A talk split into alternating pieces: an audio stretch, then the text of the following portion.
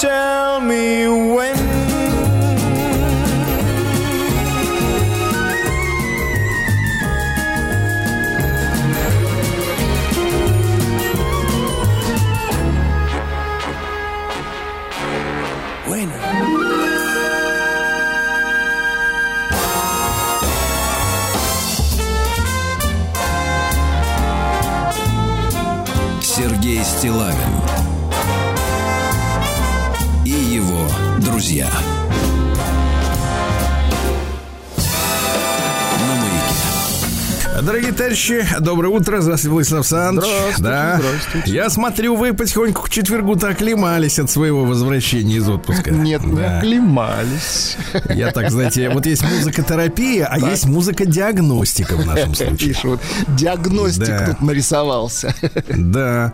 Вот давайте начнем с хорошего, Давайте. а там посмотрим, Давайте. правильно? Давайте. Да. Вадим Таланов нам пишет, а, адрес известный, так сказать, да, куда писать, куда слать.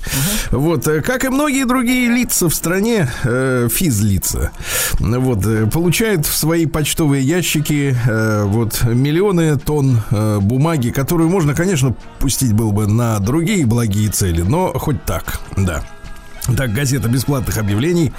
Э, Вот объявление о чудодейственных свойствах. Э, Якобы от имени Натальи Валерьевны Смирновой из города Омска. На фотографии лицо такое недовольное. Недовольное. Больное лицо. Хорошо. Но между больным и недовольным, конечно, есть разница. Между но здесь, больным и но в данном случае нет. Между ними таблетки, Сергей Ильич. Давайте. Внучка забеременела в 16 лет. И мы приняли это. Принял. Что делать, раз так случилось? Однако ее парень отцом не захотел становиться и придумал изуверский способ, чтобы от реб- Я дальше не буду читать, как он там. Ну, понятно, значит, да, да, все что. плохо. Так. В результате все еще хуже. В больницу с инсультом прямо с кладбища попала. Однако лечение помогало мало, и домой я выписалась с параличом левой руки, тяжелой головой, в которой ничего не задерживалось в голове. В голове не задержишь. При этом давление поднималось до 230 на 110, несмотря на регулярный прием таблеток. Но после того, как я применила 12 штук фитопластырей, давление устаканилось на 120 на 80, паралича нет, голова ясная, ушли бессонница, нервное напряжение, а В еще прекра... начало задерживаться вот так вот. Да, а еще прекратилось недержание. Прокладки не ношу. Вот такая Такое Петрушка. чудо, да. Такая петрушка, да. Ну что, спасибо Вадиму, да, за это дело. Замечательно.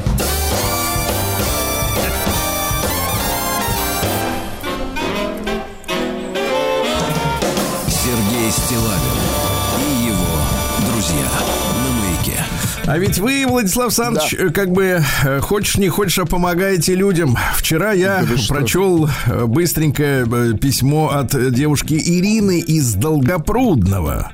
Вот, которая рассказывала о том, что энергетическая местная компания, помните, да, самовольно вставляет домовые автоматы, меняет хорошие тридцатку на плохие шестнадцатые. Понимаете, Это да? был такой звоночек серьезный. Я помню, Да, если конечно. хотите не менять, так заплатите 50 тысяч рублей с квартиры, представляете, да? А у людей, извините меня, там и стиральные машины, и чайники, и холодильники. Зимой они боятся замерзнуть, эти люди. Мы вчера подняли вопрос громко достаточно. Я вам скажу так, результативность-то повыше, чем у того же Эдуарда Петрова из «Честного детектива» получается. Неплохо. Вот сегодня утром получил от Ирины письмо, писала в попыхах ночью. Добрый вечер, пишет Ирина. По состоянию на сейчас На сейчас. ага. на сейчас работы приостановлены. Будут делать экспертизу. Надеемся на хороший исход. Вы представляете, как мы помогаем людям, а? Низкий Вот. поклон вам. А я, соответственно, вам. Вот. И привет Ирине. Ну, а теперь давайте, товарищи, бить тревогу, потому что к нам обращается уважаемый мужчина с просьбой помочь разобраться в его жизни. Да.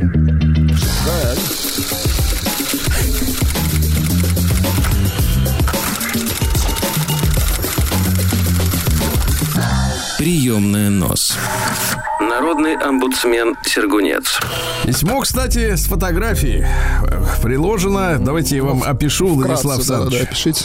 Приложена фотография, ну, скажем так, э, э, Ну, э, симпа- Человека, человека, начните, издалека начните. Это надо еще установить, человек ли это.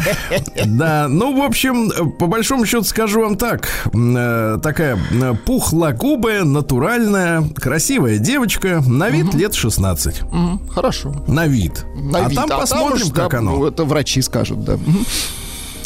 Сергей Валерьевич, здравствуйте. Давно слушаю ваши передачи. Года с 2014, наверное.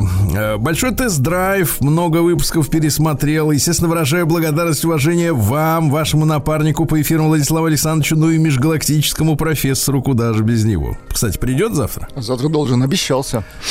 Понятно. Значит, оклемался тоже. Расскажу немного о себе. Меня зовут... Давайте мы дальше... Вот давайте изменим имя человеку. а почему? На- На Конечно. Какое имя вы хотите изменить его имя? Ну, давайте вот Прохор сейчас довольно популярное имя. Прохор. Нет, нет, нет, у меня бы начнутся галлюцинации. Ну какой? Емеля. Ну давайте Емеля. Давай Джон. С каких-то Джон-то не русское А, ну имя. Ну, Ну, давайте хорошо. наше, отечественное. Ну хорошо. Давайте Владислав, так что. Ну прекратите.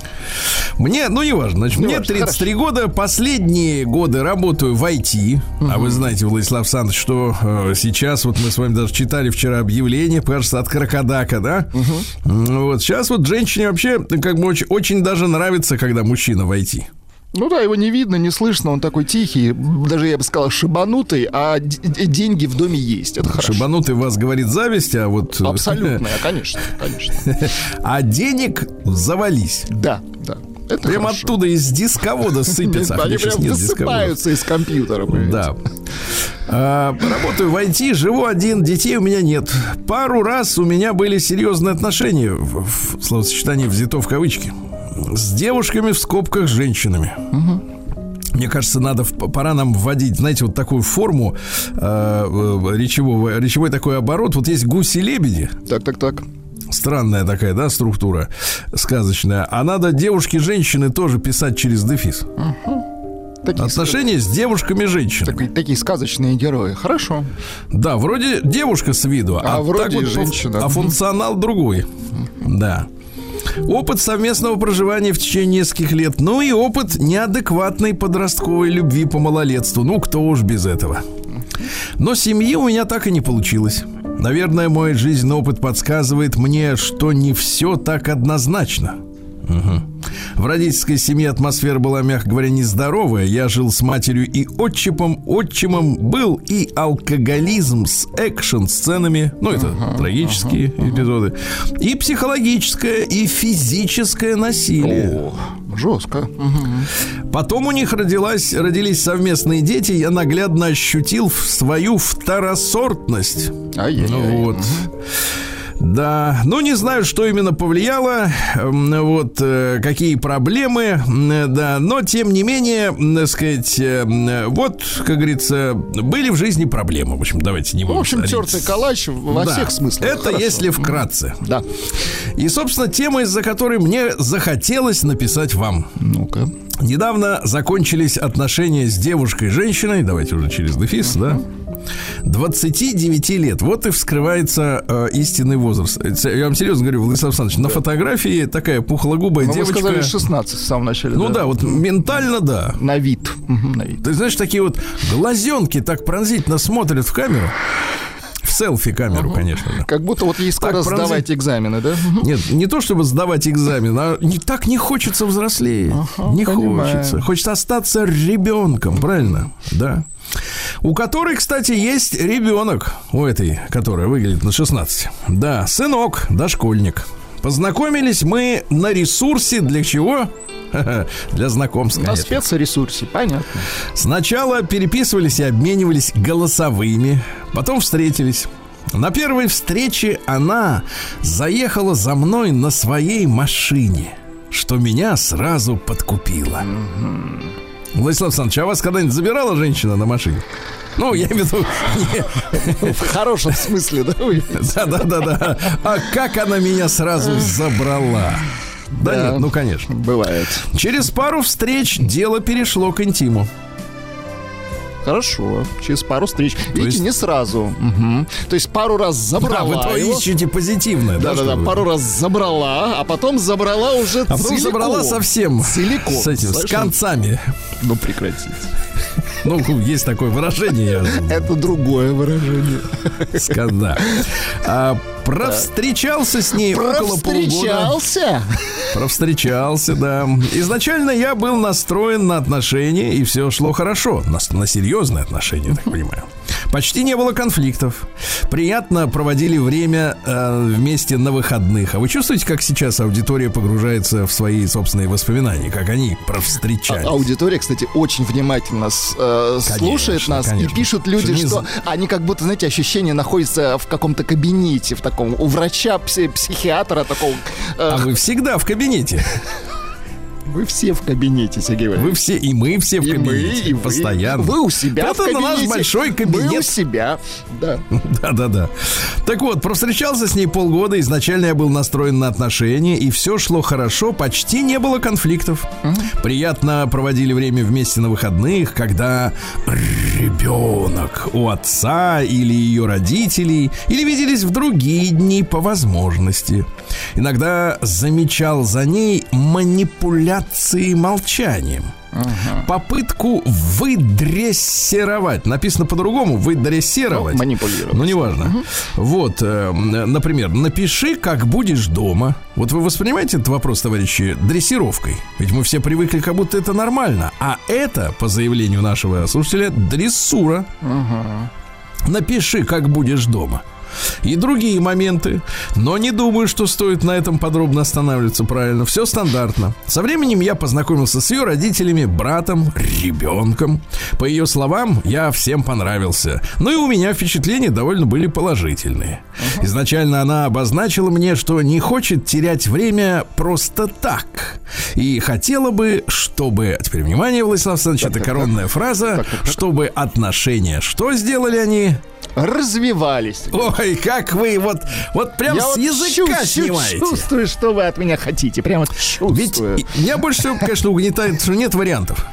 К сожалению, да. Вот вариантов, слову, развиваться вариантов нет никакой альтернативы здоровой. Мгм. Да. Иногда в наших разговорах имели место обсуждения совместной жизни в будущем. Планы.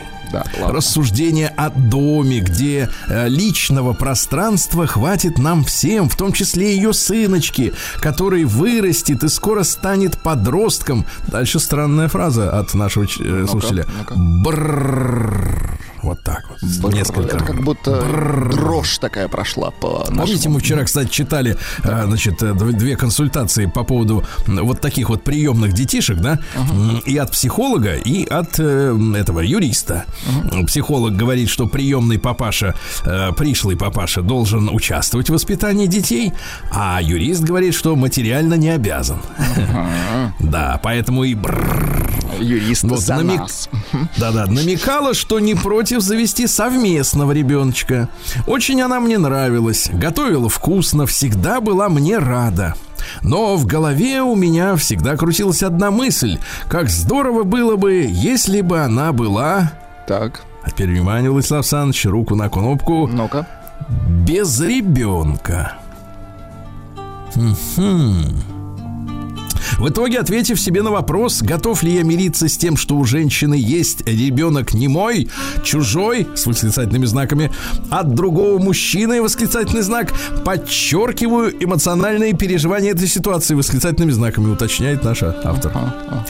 Которого она, скорее всего, 99% уже изначально любит больше, чем меня. А кто бы в этом сомневался, дорогой мой? Кто бы в этом сомневался? Плюс... Так. Да, плюс бывший муж, постоянно маячащий где-то поблизости, этот э, маленький пацан один в один его копия. Отрицательно, да. Подумав обо всем об этом, я отрицательно сообщил ей об этом. Нет, говорит, не хочу. Пообсуждали это, и она поняла, что договориться у нас не получится, и самоликвидировалась. Хоть и готова была, по ее словам, уже в паре моментов сказать «люблю». Ах, она ни разу не сказала «люблю». Ай-яй-яй-яй. Ни разу не сказала «люблю». Но встречалась. Понимаешь, какая история? Вот в чем проблема, да? Ей сыночка мешал сказать «люблю». Нет, ей ничто не мешало сказать «люблю». Просто не хотелось. Ему не хотелось жить вместе, а, вернее, жениться, а ей говорить «люблю». По прошествии нескольких дней уже была открыта анкета на том же ресурсе для знакомств снова. В описании к требованиям к мужчине добавилась фраза «без трудного детства». Уже после расставания я начал искать на просторах интернета информацию об отношениях с женщинами с детьми. Открыл для себя много интересного. Узнал, что есть такое название РСП. РСП, да-да-да, с прицепом. И чем чреват для мужчины такой союз? Ну, там людям объяснят быстро, что как. Мне, как ребенку из семьи с отчимом, не надо объяснять, что проживание с чужими детьми – это Это Луна 25. Правда? сейчас полетела. Про- Да, правда, в интернетах больше описывают мужчин терпил, а мой отчим был тираном и отморозком в отношении меня и мамы, и всех домочадцев, пока не появились родные для него дети. А мать такая же, но лишь по отношению ко мне. Вот так вот. Чтобы подвести итог, неплохо было бы обозначить пару ключевых моментов. Вопрос к вам, Владислав Александрович. Что вы думаете о перспективах такого рода отношений для мужчины? Что вы думаете о перспективах такого рода от мужчин? Все зависит от женщины, я вот так уклончиво отвечу. Да вы что? Да. Женщины разные бывают. Вот видите, не сказала ни разу люблю. А зачем? Почему так вышло? Нет, а слегла с ним, извините. Да, да, да. Да, это уже плохо. Но Конечно. одной краской всех не будем мазать. Вот. Одной краской нет, хотя у нас Будем второй не, не найдется. разными, да. И второй вопрос. Может ли такая жен- женщина быть искренней или уже все исключительно прагматичные цели по получению ресурсов для себя и ребенка? С уважением, Тырпыр. Значит, э, дорогой наш Тырпыр. Вот, э, значит, история такая. Естественно, надо понимать, что, конечно, э, конечно, дети для женщины это главные люди в ее жизни. Ну, конечно. Тут э, с Она этим же- надо смириться. Она Более же того, мама, это да. это даже при родном отце, когда в семье все, грубо говоря, нормально, э, приоритеты у женщины вот, э, ну, в, в нас в настоящее время рас- расставляются именно таким образом. И мы, например, можем сравнить, как, к примеру, Владислав Александрович, да, э, как, например, семья строилась, э, ну, например, там лет еще, наверное, се- 70-60 лет назад, до войны точно, Великой Отечественной, да, когда во главе стола сидел мужчина, и, э, значит, дети получали свою порцию каши, допустим, да, последними. То есть вот распределение еды за обедом это, в принципе, показатель того, кто на каком месте Ну, находится. Проверьте да, по своей семье. Да, семейная иерархия, Да, это то нормально, всегда, кстати, абсолютно. Да, всегда мужчина получал в первую очередь порцию своей каши, анчоусов, там, икры красной, чего угодно. Анчоусов, конечно, Вот, а потом женщина клала, значит, по старшинству остальным, себе и детям, наконец, да, потому что дети считались и являются, если бы так подумать об этом, следствием э, отношений мужчины и женщины, правильно? И по факту, и по, так сказать, по всем понятиям. Но Картина по-идиотски изменилась. Я, кстати говоря, вот с этим категорически не согласен. С чего вдруг она изменилась, что в семье царем, богом, э, значит, таким, да, и центром притяжения стал ребенок, который еще не взрослый человек. Правильно? Вот. То есть заслуг-то у него никаких нет э, перед этой семьей, со- соответственно. То есть, смотрите, приз становится центром. Вот в чем м, проблема, да? Соответственно, мужчина задвигается на э, последний план, при этом с него, соответственно, спрос самый большой. То есть раньше он был царем в семье, и с него был большой спрос. Теперь он не царь, но спрос тот же. Теперь он стал да? прорабом таким в семье. Прораб. Подрядчиком, Подрядчик, подрядчиком, да, да, такой, да. задание И- следующее, чтобы, да. И в этом смысле, кто отвечает за расставление таких ролей? И сам мужчина отвечает, правильно? То есть он позволил себя декороновать, раскороновать, правильно? И женщина, конечно, тоже, которая, так сказать, которой нравится такой порядок вещей. Мне он не нравится такой порядок вещей, правильно? Вот, будем работать, чтобы вернуть прежние времена, Владислав Александрович. Хорошо. Вернуть. Так и в постановлении запишите вот такую фразу.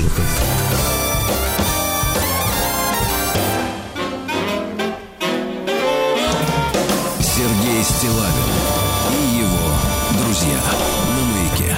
Товарищи дорогие, ну что, 17 августа сегодня, помните эту дату-то, Владислав Александрович, как сторожил? Да?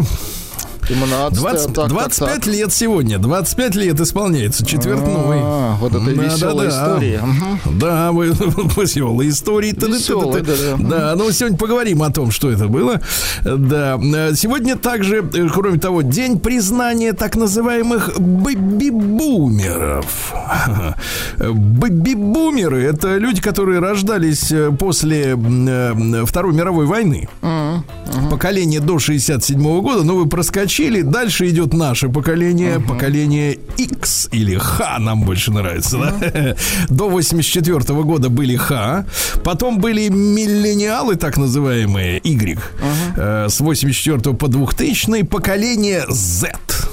Z, Z, понимаешь, да. С 2000 по 11, а с 11 года, то есть вот в этом году 13 лет, пошли так называемые альфачи. Альфачи, прекрасно. Альфачи. Вот что за альфачи? Мы, это же дети, им сейчас, ну, под самым старшим 13, да, ну, 12 лет, подростки, да, э, мы чуть-чуть потрещим об этом, какие особенности у этого поколения. Э, Значит, в Штатах сегодня день Маркуса Гарви. Это э, международный такой борец за права и освобождение от гнета негров. Понимаете, да. Он э, в 2014 году основал вместе с товарищами, еще в 1914 году, на Ямайке Всемирную ассоциацию по улучшению положения негров. Так и называлась. Да. На Ямайке, да? Мгм, Вот, Хорошо. больших успехов не добился там, на Ямайке. Уехал в Штаты.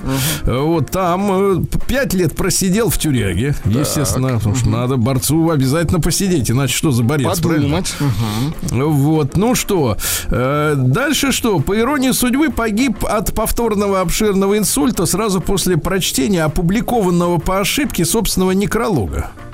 Ничего себе. Так Какая история-то, да? да? Видимо, журналисты знали о том, что готовится инсульт второй, так И, сказать, подгото- обширный. и подготовили ему шок-контент специально для него. Да, выпустили, да. Да. да. прыснули что-нибудь, господи, по вене, да и вот, вот тебе и инсульт. А, День некоммерческих организаций. Ну, это все, не все полезные Ну, некоммерческие таких организаций реально нет. Нет, во-первых, нет, давайте так. Во-первых, их, знаете, сколько в стране некоммерческих Ну, организаций? Слушайте, я поднимал цифры, там больше 200 тысяч их. Слушайте, я вам так скажу. Вот у всех, этих, у всех этих некоммерческих, просто они шифруются. Вот шифруются, а откуда Нет, они очень интересная история, да. некоммерческие. А, Значит, сегодня день секонд-хенда. Кто-то поносил, потом носишь ты. Ну, Да, в принципе, хорошо, как. правильно, Если постирать как следует, если выкурить оттуда всех этих клещей, да. То и носи, собственно, Вот. нечего, да? День колумбийского инженера. Сам Занятно, да. А Вот. э, День проснувшихся улиток. День э, рыжих котов с голубыми глазами. Да. День под названием «Я люблю мои ступни». Ну, если они розовые, чист... э, да, такие чистенькие, да. День любимого дивана. Это наш праздник, правильно, да? И сегодня Авдотья Малиновка, Огуречница, Синогнойка. Три названия есть у Авдотьи. Ну что, э, дело в том, что последний сбор огурчиков, да, э, вот, э, собирали урожай чесночка, лучка, вот, и все это вместе в засолку, дорогие друзья, чтобы хрустели, понимаешь ли, под это дело, да, Владислав а? Класс. Сергей Стилавин и его друзья. На маяке. Ну что же, в 1042 году до Рождества Христова, то есть очень давно, в Армении был одомашнен первый на планете козел. Именно в Армении. Удивительно. Именно, ну, то, что в Армении неудивительно, а вот то, что в этот день четко, это, конечно, факт любопытнейший. кто, да, сохранил информацию. Все началось, да, да, козловодство или как называется-то? Не будем фантазировать. Но есть вариант, Козла- есть. Козловодство. Ну, как слово есть, да, явление есть, да. Я вижу, они пасут хорошие животные, очень ласковые. Глаза у них, правда, странная система. У них-то зрачки-то видел, как у к- коз р- разрез глаз необычный какой? Зрачки. Ну, я имею в виду, там, да, вот вы обратите внимание, как у козлов э, глаза устроены. Это не, необычное животное, да. А в 1585 году э, Нидерландская революция произошла. Ну, то есть не произошла, а шла. Она, кстати, шла у них в течение 80 лет, представляете? А под влиянием чего там происходила революция? Под влиянием испанского гнета. То есть испанцы же владели э, территориями в Европе, в том числе и Голландии. А вот голландцы, соответственно, они э, воевали против, да? Отсюда у нас, э, смотрите, у Испании что? Католичество и инквизиция, а в итоге э, Голландия это, в принципе, протестантизм, да? Ну, как противоположность угнетателей своих. И э, полная, так сказать, раздрай в нравах. Наркотики свободно продаются. Да-да-да. Э, Жрицы любви работают, понимаешь, да? Вот, то есть вот все, что им говорили угнетатели, как нельзя, все сделали так, как э, хотели, представляешь? В общем, передавили их слишком. Да, то есть под воздействием, да. В этот день, кстати говоря, испанцы взяли Антверпен. Один из больших городов, да, причем начали там устраивать резню самую страшную, и скоро население города в два с половиной раза сократилось. Вот, понимаете, да? Ну, а в итоге все-таки, э, сказать, местные взяли верх, испанцев всех выдавили, ну и, в общем... Теперь вот, испанцы а- приезжают на экскурсии туда. Понятно. они приезжают тогда, я видел их, кстати говоря, их достаточно много действительно в Амстердаме, в том же, да, испанцев. Они так ностальгически на все это смотрят и очень жалеют, что утратили такие владения, да. А Пьер Ферма родился в 1601 году, но, знаете, больше не легенда. Наш этот, э, как его, э, математик-то. Наш математик известный, но... Крякнул, Крякнул крякнул его. Мгм. Кряк, так что ферма, все, фу, ни о чем теперь уже, да. А В 1724 вышел Петровский указ о расположении полков на вечные квартиры. То есть начали строить казармы такие капитальные уже, с канделябрами. Вот. Наш замечательный флотоводец Дмитрий Николаевич Синявин родился в 1763, то есть юбилей, получается, 260 лет со дня рождения, да, с турками воевал, бился как герой. Бил Дарданель- турков.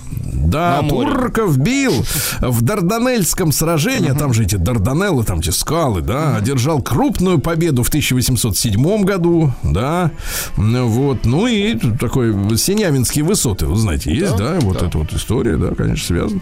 В 1771 английский ученый Присли открыл явление фотосинтеза. Он обнаружил, что воздух, испорченный горением, ну, то есть газами всякими, да, этими дымом, или когда в комнате надышали, а если там есть растения, они, соответственно, замещают э, гадость кислородом, выделяют кислород. Сейчас, кстати говоря, вышло исследование новое, я читал на этой неделе, что фотосинтез замедлился, товарищ. На спад пошел, да? Можем задохнуться. Да, то есть, Мгм. то есть дышать-то как бы становится сложнее. Сложнее, да. А в 1798, э, то есть сегодня юбилей, 235 лет. Да, примерно так. 203 225 лет, простите. Так. Антон Антонович Дельвик, это дружок Александра Сергеевича Пушкина, полицейской, так сказать, э, не по полицейской, а по лицейской, да.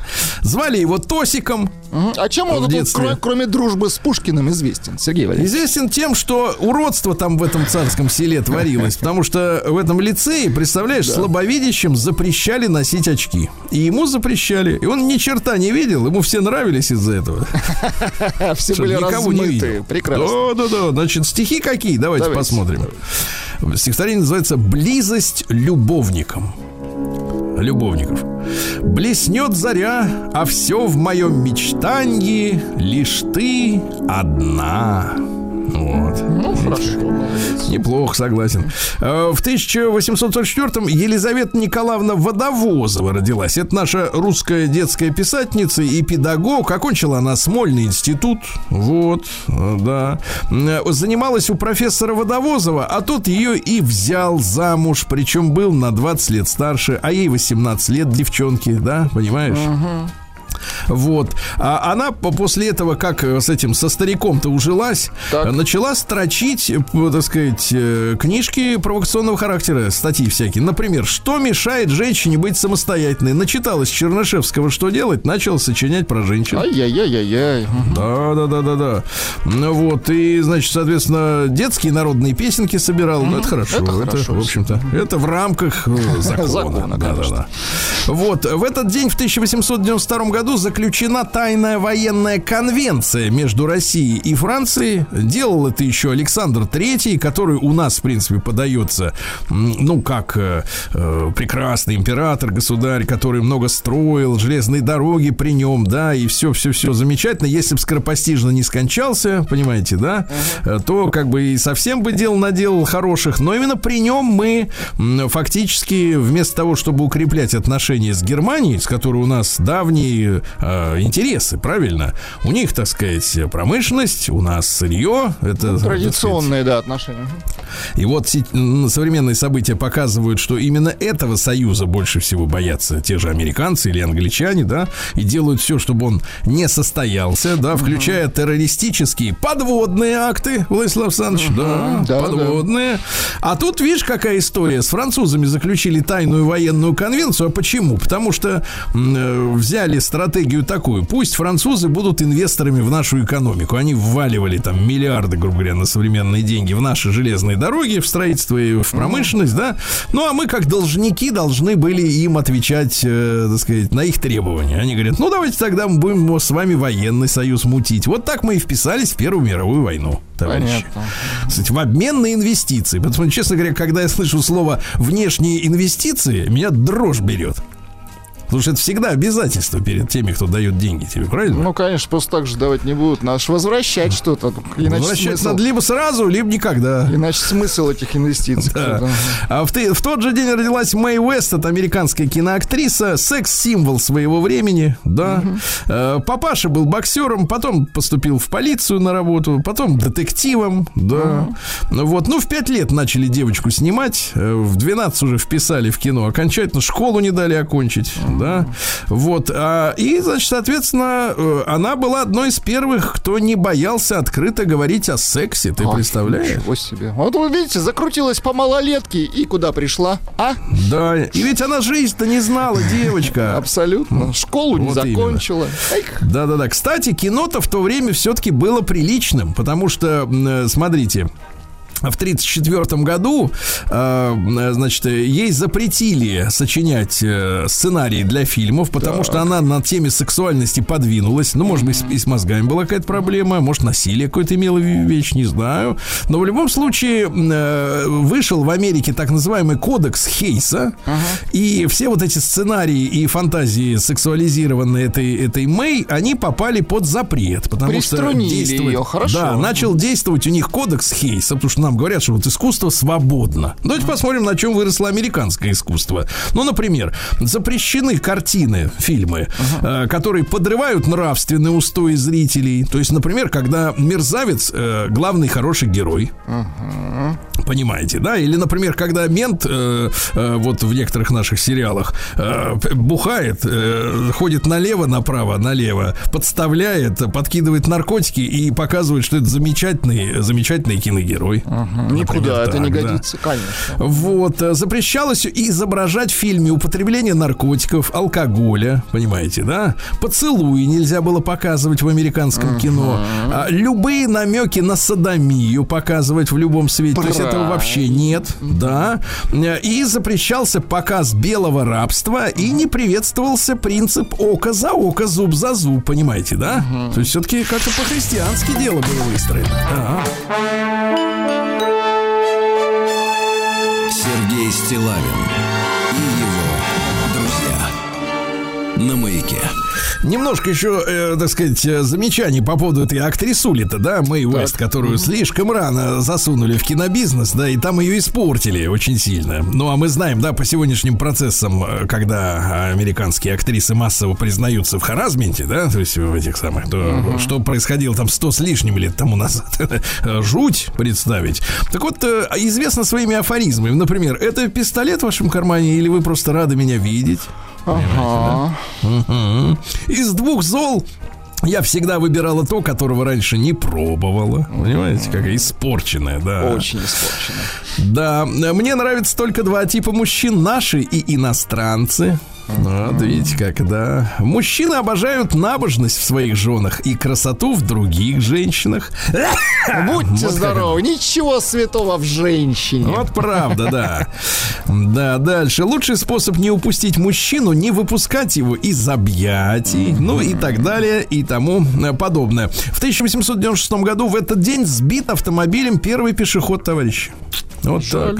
Миссис Дрискол вышла на дорогу.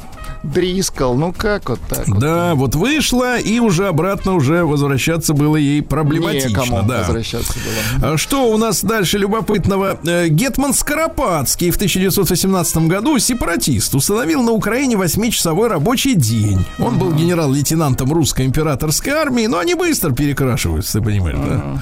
А, Вот, да, вспоминают свои э, корни. Дальше что у нас? Фрэнсис Пауэрс в 1929 помните, американский летчик-шпион, который летел очень высоко. э, Но, вот, но э, упал.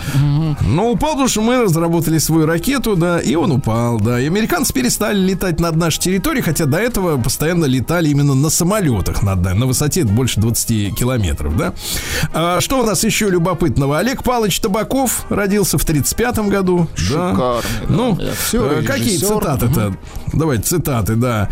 Вот, э, э, смотрите, какой актер замечательный был. Если бы мне не давали играть, я бы бы сам платил деньги, лишь бы выйти на сцену. Вот как надо, ребята, Как работать. нужно хотеть, да, играть. Да, или, например, со всеми неприятностями я справляюсь при помощи рюмочки беленькой и десяти, десятью часами, десятью часами здорового сна. а? Хорошо. Да, или, например, учитель – это тот, кто не врет.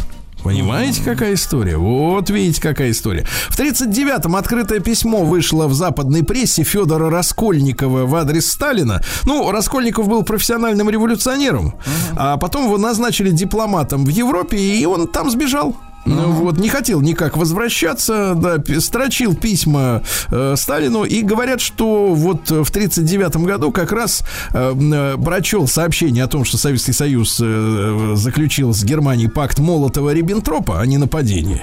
Вот, говорят, что пережил эмоциональный шок такой, такой силы, что жена его определила в психиатрическую клинику, где он выскочил из окна. А Представляете? вот это шок. Мгм. Вот это он удивился, да, конечно. Вот что значит долго не находиться в стране и не понимать раскладов. Мгм. От корней, да, вас, да. Из-за границы-то непонятно, что происходит, да.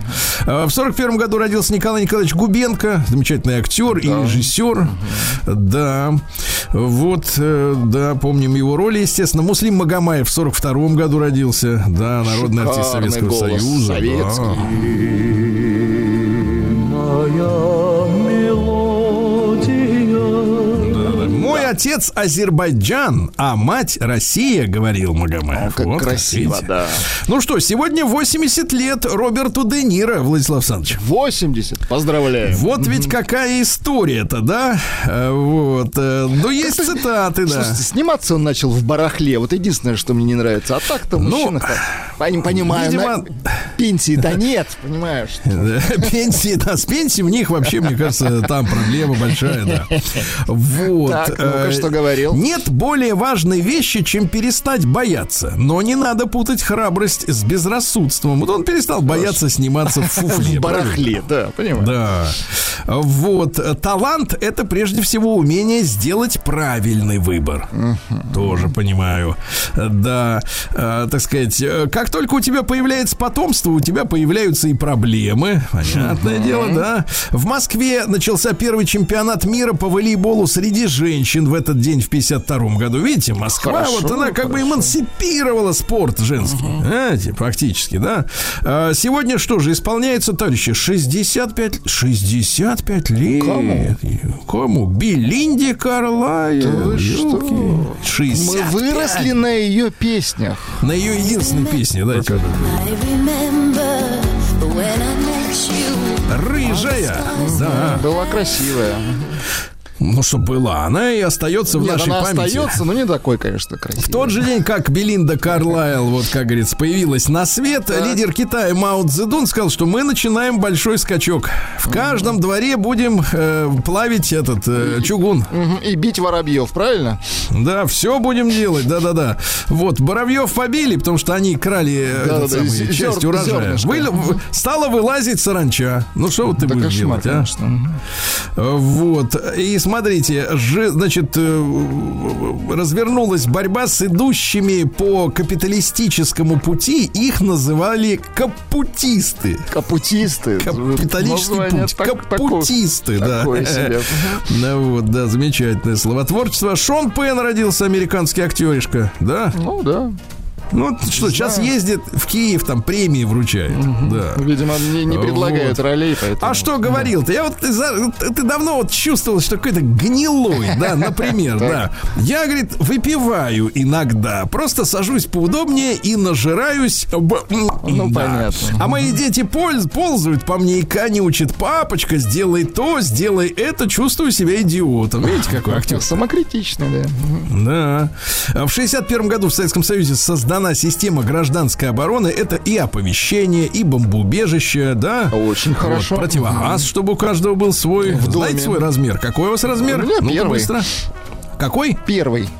Вы что, карлик, что ли? Почему карлик? Как это же первый? размер головы.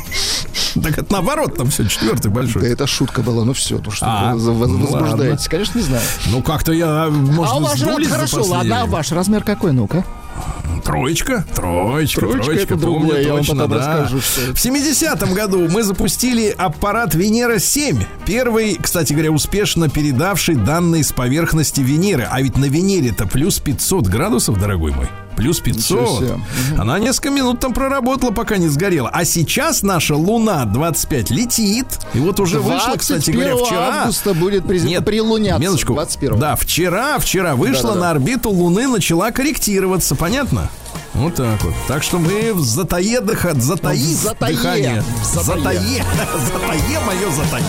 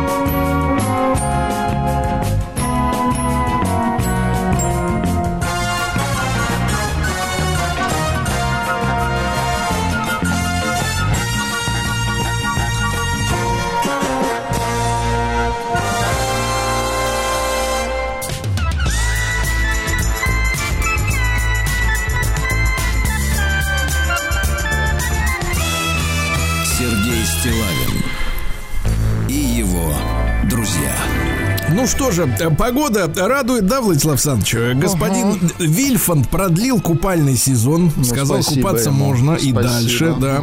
В канадском дильдо плюс 20 сегодня, да. Отвратительно, так. Да, да, но регулярно мониторим да, ситуацию. Вдруг что-нибудь из ряда вон выходящее, кроме названия.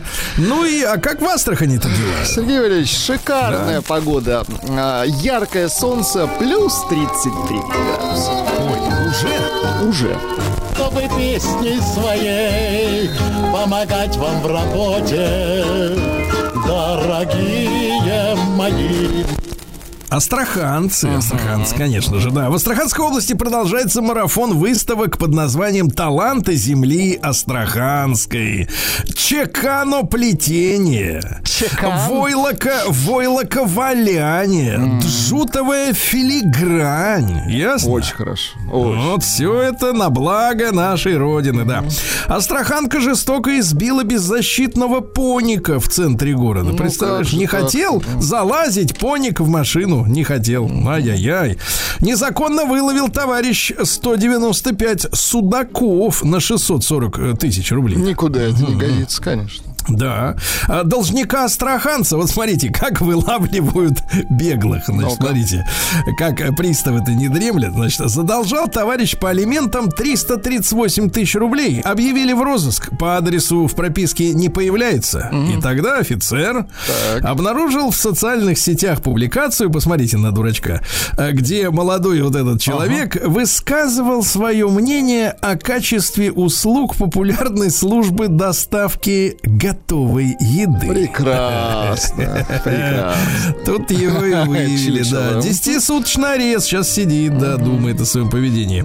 Э, Иностранца задержали с чужим паспортом. Представляешь, значит, ну, иностранец, понятно, какого свойства. Ближайший иностранец. Ему запретили за проделки, мягко говоря, в Россию въезжать до 2026 года, а он у братика-близнеца взял паспорт и по нему въехал. И что лавкач какой. Но все равно выявили, смотрят, не тот, не, тот, пальчики-то не Скорее те. всего, братиком.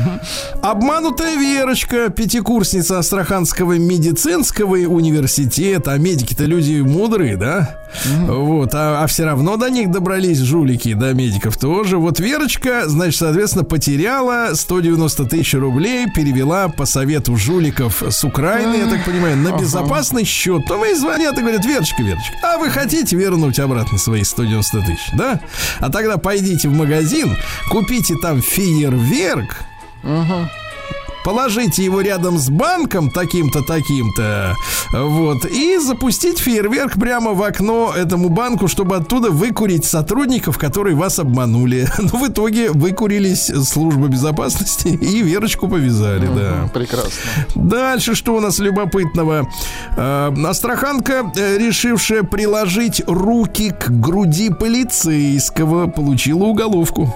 Это за гранью. Два раза- Что значит? два раза прикладывала Два раза 28-летняя вообще за гранью. девица. Два раза Да. за гранью, так? Ну и давайте о хорошем, что Давайте ли, о да? Во-первых, за вторичную езду пья- в пьяном виде за, на автомобиле астраханец получил 200 часов обязательных работ и лишился таки машины окончательно. Таки Да. лишился.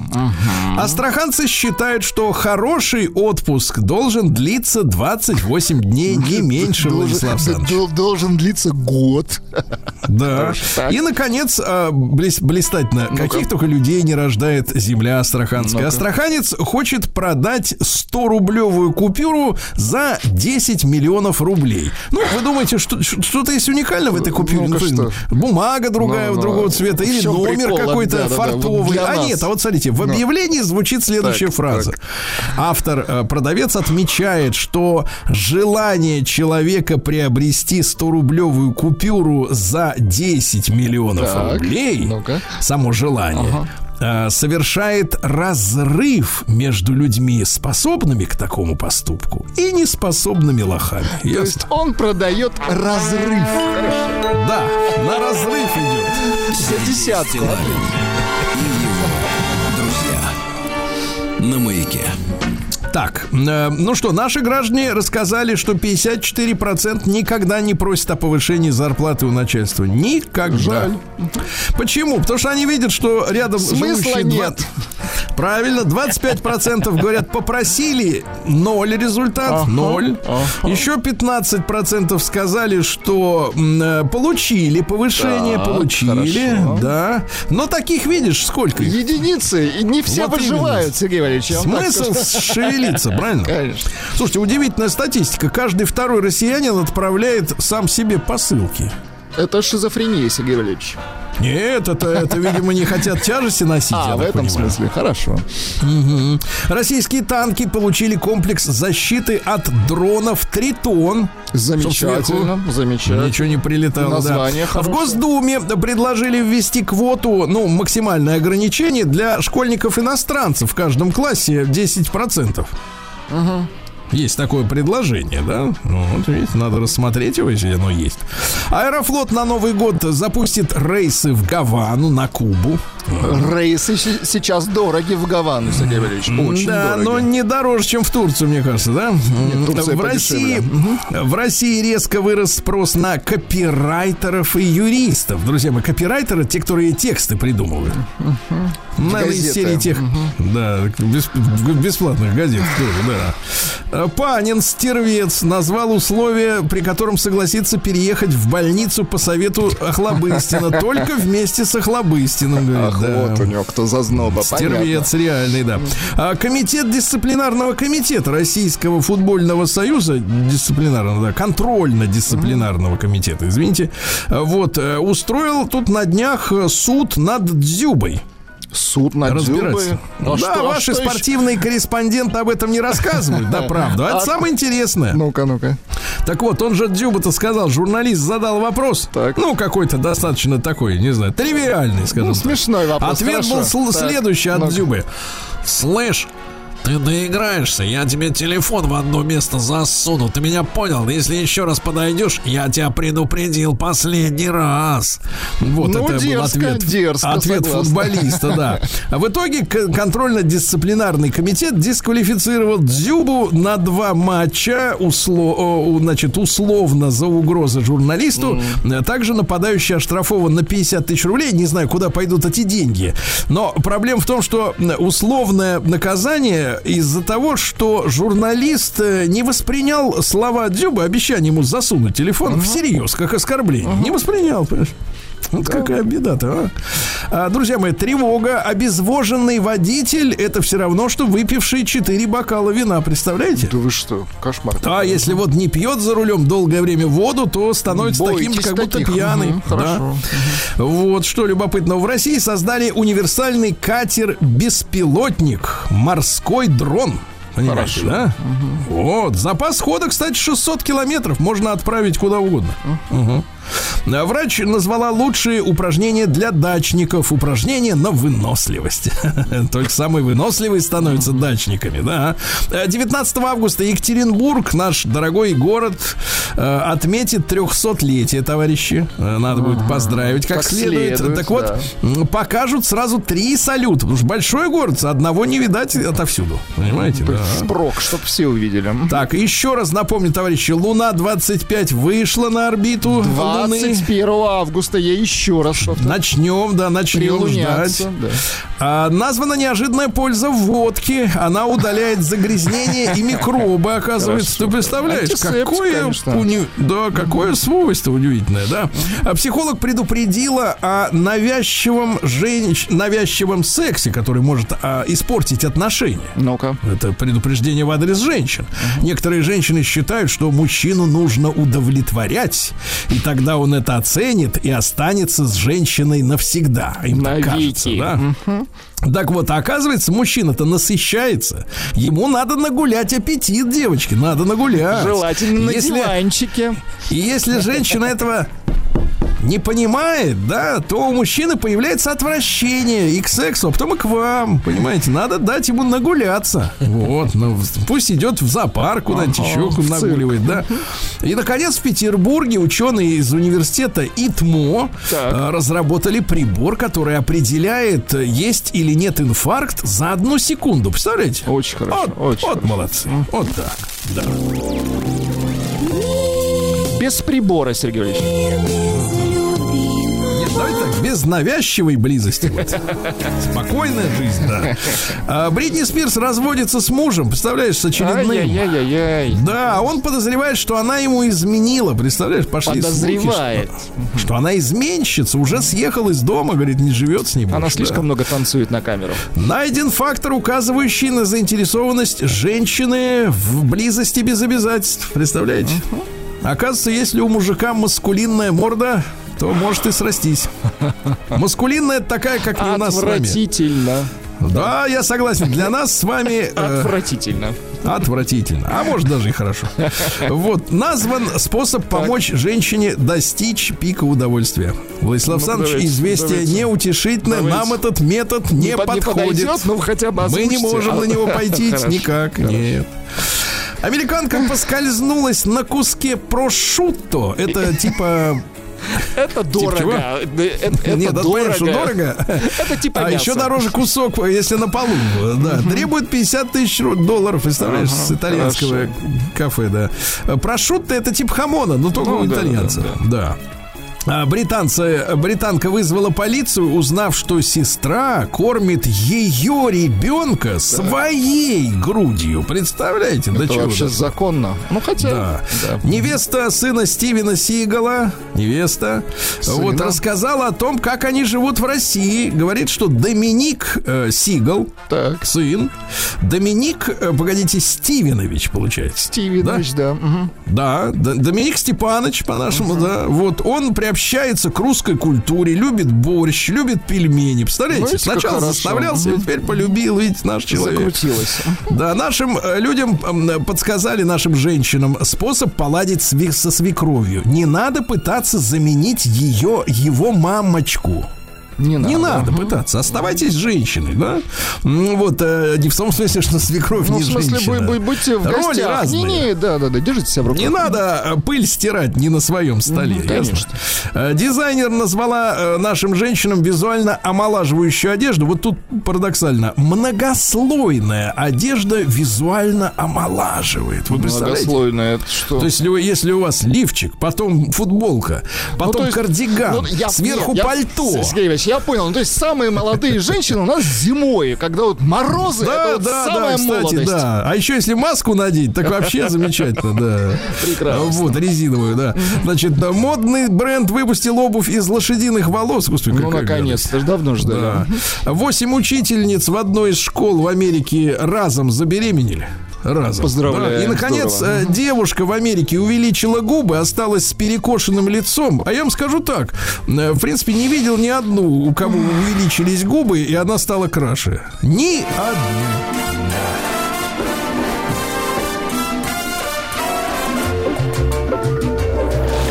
Новости капитализма.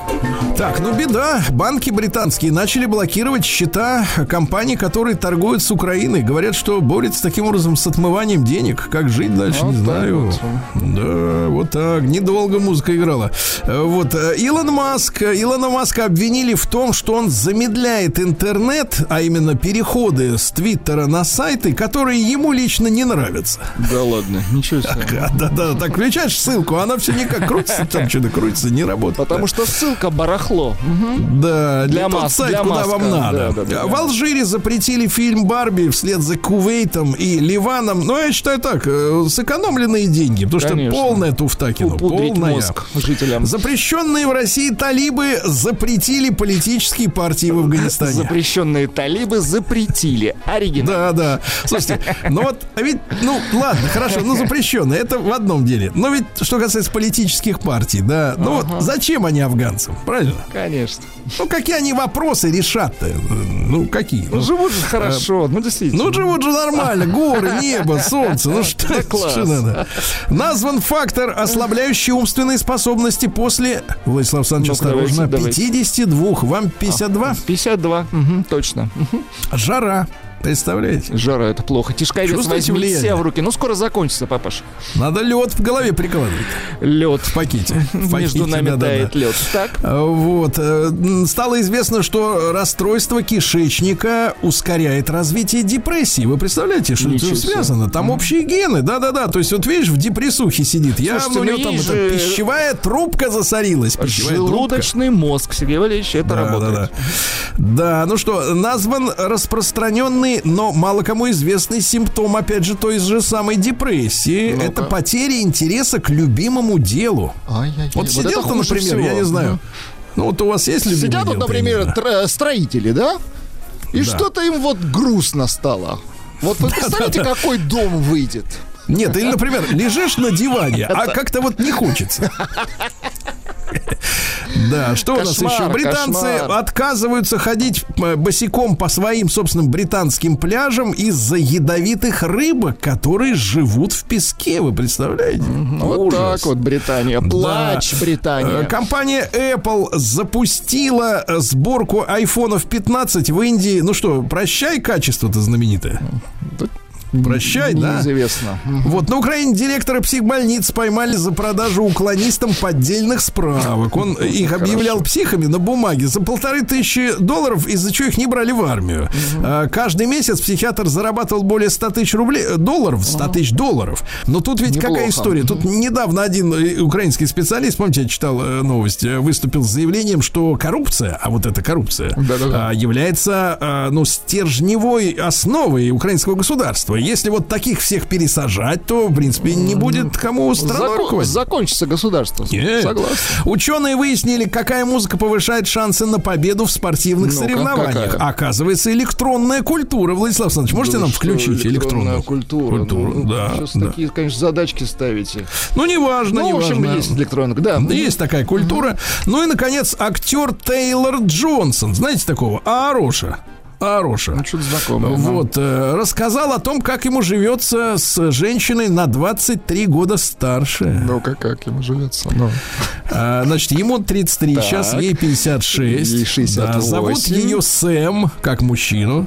Сэм. редкая Когда удача. они встретились-то, встретились, конечно, было романтично. Ему было 18, а ей 42. Ага, хорошо. И она была режиссером, а он нами- на- начинающим А он- актером. Все у них закрутилось. Ой, Ну, какая теперь-то она на красотища, да? пенсии, а он, да. Еще нет, В ну что вы. расцвете, сказать. И, наконец, товарищи, осторожно. Ну-ка. Оказывается, что интервальное голодание, ну, то есть, вот, например, э, жрешь, а потом 20 часов не, не жрешь.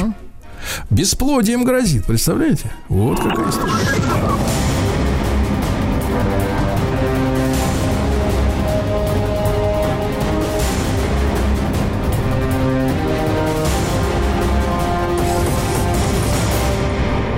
Россия криминальная. Ну что же у нас в России-то, матушки? Вы представляете, самолет из Сочи не смог вылететь в Петербург из-за того, что у какой-то стюардессы сгорела каша на плите. Представляешь? Опасно. Они приняли пригорелый запах за то, что провода дымятся. Ужас. А вот смотрите, а Московский городской суд, самый гуманный суд в мире, оправдал подозреваемых граждан Литвы, фамилии граждан...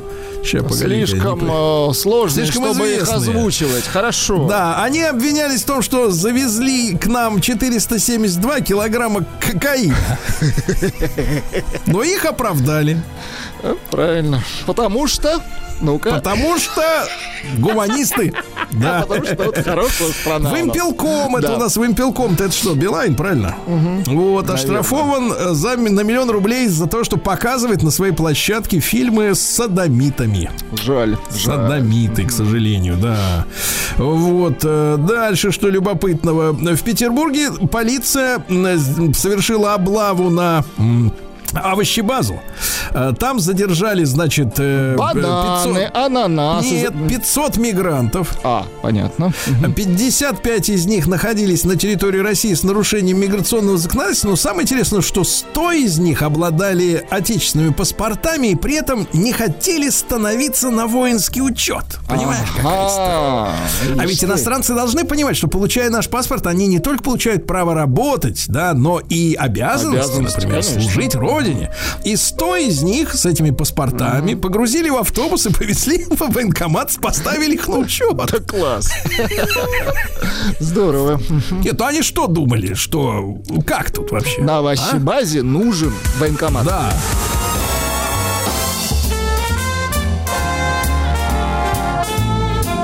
Сергей Стилавин и его друзья.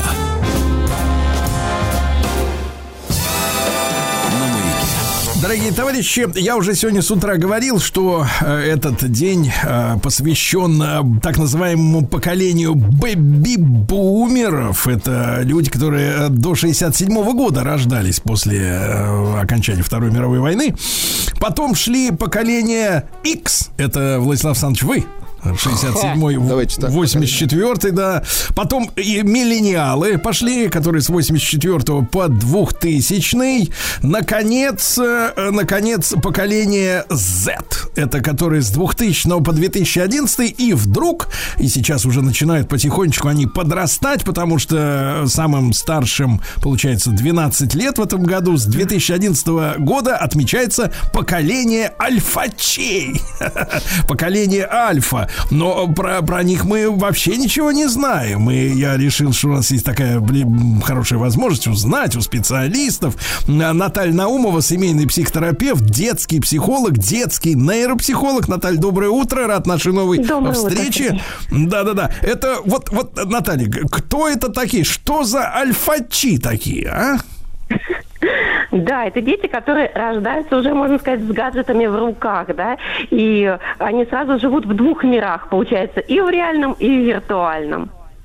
Так, ну а тогда с точки зрения психиатрии, вот, э, ну, наука как бы понимает, что вот с ними происходит, потому что, ну, нам это трудно понять. Мы, конечно, рождались уже с дисковым телефоном в руках, условно говоря, да, но как-то с ним не срастались так уж так плотно, да, с этим аппаратом. Да, конечно, есть там и плюсы, и минусы в их развитии, но в целом ребята молодцы, развиваются, да, все-таки родители, о, у них, конечно, тоже много внимания вкладывают в этих детишек, да, то есть это первое поколение не битое, так скажем, да, дети, которых не лупят, А, и дети, Совсем которым не относятся- лупят? Э, Ну, в большинстве своем все-таки большинство родителей уже приняли решение, что детей бить нельзя уже. Да, вот, вот поколение альфа, практически все родители уже э, перестают бить. А если вдруг кто-то кого бьет ребенка, да, то тут же появляется куча людей с телефонами, которые это снимают, выкладывают в соцсети и порицают. Да? То есть а, бичо детей становится уже под запретом. И дети альфа, в общем-то, растут уже такие, э, которые чувствуют себя на равных с- со взрослыми, да, они уже не боятся взрослого, они высказывают четко свою точку зрения, э, интересуются взрослыми вопросами, интересуются зарплатой родителей, планируют, хватит ли этих денег для того, чтобы содержать их и получить им свои какие-то а, То есть, погодите, погодите, свои, На- определить. Наташ, то есть, что Да. же получается? То есть, мужчинам совсем крах, крах, что ли, настает, да? То есть, если раньше, а, значит, в семье вопрос о том, э, что надо бы тебе, э, любимый, э, больше работать, чтобы у нас было больше возможностей, такие вопросы задавала супруга, да? То что, теперь еще и дети, что ли, начинают э, папаша спрашивать, а папочка, что ты мало зарабатываешь? Мне нужен новый планш. Иди работай, что ты разлегся, да? То есть му- мужиков, а мужиков вообще выгоняют, что ли, из дома? Нет, ну немножко по-другому. Детки-то они у нас подобрее, чем эти мамы, а вот э, жены, да. То есть, то есть, а, они смотри, то есть у нас раз-таки в думают- семье злой полицейский и добрый теперь, да? То есть они с двух сторон наседают уже. Они отовсюду наседают, просто нету сил. А, и дети думают уже, да, если родители не справляются с их потребностями, то каким образом можно самим заработать деньги? И еще и родители подучат, как можно Тогда заработать деньги. Наташ, тогда такой вопрос. А смотрите, а, э, слушайте, а откуда у детей в голове вот этих у, у альфачей, да, э, берется представление об их потребностях, да? Потому что смотрите, какая история. А, ну, сравним с нами, с поколением X. Э, Вот, да, у нас какая была потребность? Ну, э, мы ходили в школу, да, и мы видели, что вот есть у ребят, есть у тебя, у тебя есть у них, да. Ну, то есть все познавалось, грубо говоря, в сравнении, причем все было очень таких в строгих рамках, правильно? Форма одинаковая, ну, что могло отличаться? Транспортир кроссовки, или пенал, да. да, и кроссовки. Ну, м, а, а- а эти, откуда они знают, что, как, как вот у них формируется потребность у этих 12-летних вот этих вот сорванцов, так скажем? А они смотрят соцсети, да, они общаются в соцсетях с другими людьми, с, э, из, других, из других городов, и, и, причем они могут смотреть и на своих сверстников, и ребят постарше, а, и им тоже все вот это, что они видят, надо. И они видят там какую-то красивую, дорогую жизнь, да, и они тоже хотят себе такую же жизнь. Они думают, начинают, каким образом это получить, да, они тоже начинают учиться у тех ребят вести свои блоги, снимать свой контент, расстраиваются жутко, если у них ничего не выходит, подучивают родителей, какое им нужно купить оборудование для того, чтобы заработать много денег. И действительно, некоторым ребятам удается э, содержать в дальнейшем и себя, и свою семью. Наташ, а вот, ну, нет, ну мы понимаем, на эту уловку сначала э, подсадили наших женщин, да, которые вот э, в запрещенной в России инсте э, сидели, да, и, кстати говоря, самая депрессивная ведь соцсеть, да, потому что мы знаем, что больше всего портится настроение от того, что ты видишь чужой отдых постоянный, потому что там же не показывают работу, правда, там же все фотографии связаны с отдыхом, с покупками, с ужинами, с любимками, все хорошо, все замечательно, и такое ощущение складывается, что ты один тут вкалываешь, а они все, заразы, отдыхают, понимаешь ли, тратят бабки какие-то немеренные, да? То есть вот сначала женщины на это все подсели, а теперь, значит, детишки, да, на все. А вот критическое мышление у детей этого поколения, как вам кажется, оно э, как будет формироваться, если они воспитываются под влиянием фейка, ну, то есть туфты, то есть искусственного мира? Да, вот как они с реальностью будут э, биться, условно говоря, в дальнейшем? Да, действительно очень хороший вопрос. И тут большое значение имеет все-таки, что какая семья у этого ребенка, и находят ли они на ребенка время, чтобы им позаниматься, да. Но, как правило, родители находят время и занимаются детьми, и а, придумывают различные способы, как ребенка а, забрать из виртуальной реальности, да. И а, реб- детям организуют большое количество разных секций, мероприятий, общение с друзьями, праздники, да, то есть пытаются всеми силами заинтересовать ребенка чем-то еще и замотивировать. Но эти детки, они хотят получать всю информацию очень коротко, красиво и интересно. Все остальное для них неинтересно. И поэтому часто родители приходят к нам и жалуются, что у ребенка нет никакой мотивации к учебной деятельности, хочется только удовольствия. И критичность мышления, конечно, у них зачастую очень слабо развита. А если родители помогают ребенку вместе анализировать спокойно, или ребенок ходит к психологу, то действительно формируется. Но сама по себе, если ребенок э, критичность э, мышления не формируется у ребенка, потому что если ребенок предоставлен сам себе, если он много времени находится в гаджетах, э, то он очень так э, достаточно некритично относится к своей жизни, к своим возможностям, и кажется, что все можно по щелчку, просто по нажатию, все получить. Кажется, Наташа, ну вот быть- смотрите, а у, у обы- вот давайте ска- скажем так, у обычного человека, ну как у обычного, у обычного в прошлом человека, ко скольки годам обычно вот это, э, извините тавтологию, э, критическое мышление формировалось, ко скольки вот все вставало на места? Да, конечно, альфа еще малыши, у них еще рано, потому что мы видим даже Не, не, нет, Наташа, мышление. давайте еще раз Да. закреплю вопрос. У, у нас с Да. вами, условно говоря, и те, кто старше, вот в каком возрасте уже как бы, ну, реальность вставала на свои рельсы, на нормальные? К 10 годам. К 10 годам вставала, иногда и к 8 годам. Потому что ребенок был более самостоятельный, да. И э, мы были, собственно, дети, у которых был ключ на шее, да. Хорошо, я понял. А вот эти были. ребятки, да, они, соответственно, вот эта история с воспитанием соцсетями и э, примерами из заоблачной, скажем так, и ненастоящей жизни, да, она их консервирует на уровне какого возраста? Вот, э, соответственно, если надо было к 8-10-10 годам уже э, как-то встать на, на ноги, да, спо- спокойно в нашем поколении, они что, на уровне 7-летних вот остаются, даже в 12 лет в нынешние свои? Ну, на уровне до 6-7 лет они остаются достаточно инфантильные, и достаточно сложно им справляться со своими эмоциями, да, они очень сильно расстраиваются, и часто им нужно утешение от родителей, да, то есть тут мы видим значительно а, хуже концентрация внимания, и больше каких-то истерических ноток стало у детей появляться, потому что большое количество нахождения в гаджетах, да, а дети иногда тратят там и более 6 часов, соответственно, это расфокусировывает внимание, да, ребенок становится более возбудимым, более плаксивым, да, менее уравновешенным. То есть это такое, ну, давайте, я не хочу скатываться к сексизму, но ощущение такое, что вы рассказываете о таком, ну, каком-то девочковом поведении, да, в том числе и у мальчиков, да, ну, так Ну, в том захватило их. числе и у мальчиков, к сожалению, это тоже, да, такое поведение, потому что они смотрят на какие-то ролики других ребят, даже тех ребят, которые хулиганят, да, но это в большом количестве, и это все расшатывает психику, потому что ребенку нужно для полноценного развития движения, ребенку нужно брать на себя самостоятельность, а не сидеть дома самостоятельно с гаджетом, да, а идти на улицу и там отстаивать свои позиции, общаться с другими ребятами, играть, да, а, суметь само- э, самостоятельно прийти домой, открыть дверь, а, там, под- подогреть себе обед и так далее, да, сесть самостоятельно организовать себе, сделать уроки.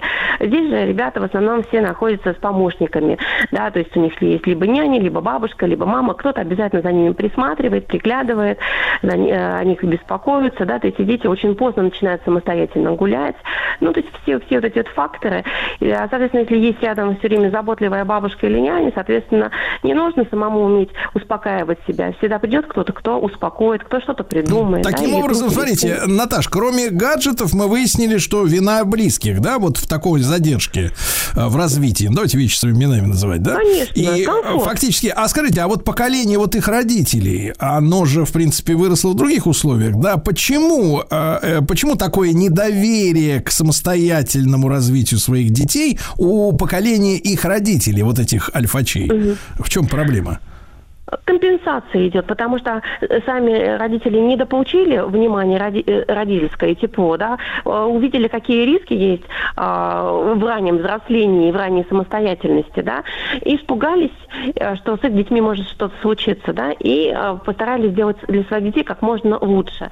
Но если чересчур постараться, то тут получается в ущерб э, эмоциональной волевой сфере все это выливается. А мы можем, Наташа, тогда в двух словах буквально спрогнозировать в таком случае э, перспективы вообще семейной жизни для вот этих ребят, которым сейчас там максимум 12 лет, это поколение альфа. Э, они вообще, в принципе, как вы считаете, способны на построение семейной жизни-то, ну, зрелой? Будут? Большинство, большинство из э, этих детей не хотят создавать семью. А, Им хочется больше развлекаться, путешествовать, отдыхать. И они, как правило, мечтают, что у них будет там три собачки и пять кроликов, и они будут путешествовать по всему миру. То есть такая инфантильная немножко позиция, но надо сказать, что они еще и маленькие. Да? Я думаю, что они повзрослеют. И родители тоже у них думающие, и родители обращаются за помощью психологической. И э, мы видим, что родители делают работу, и, в общем-то, если э, немножко изменить в целом мировоззрение самих родителей, то у детей тоже будет хороший прогноз. Они, может быть, и чуть позже повзрослеют, но они обязательно повзрослеют. К полтинничку, да, где-нибудь так вот? Вот. Ну, Ну, к 25, страшные вещи. Вы думаю. нас, честно говоря, пугаете, потому что, получается, поколение растет, да, альфа, которое, в общем-то, в принципе, уже с, со средней школы или даже с, с- с младшей школы должно лечиться у психиатров. Вот в чем меня, что меня больше всего настораживает, друзья мои. Ну, вот чуть-чуть маленькую такую вводную лекцию. Я думаю, что вы напугались, а испуг, э, толчок к действию. Правильно? Давайте исправлять ситуацию. Маяк районного масштаба.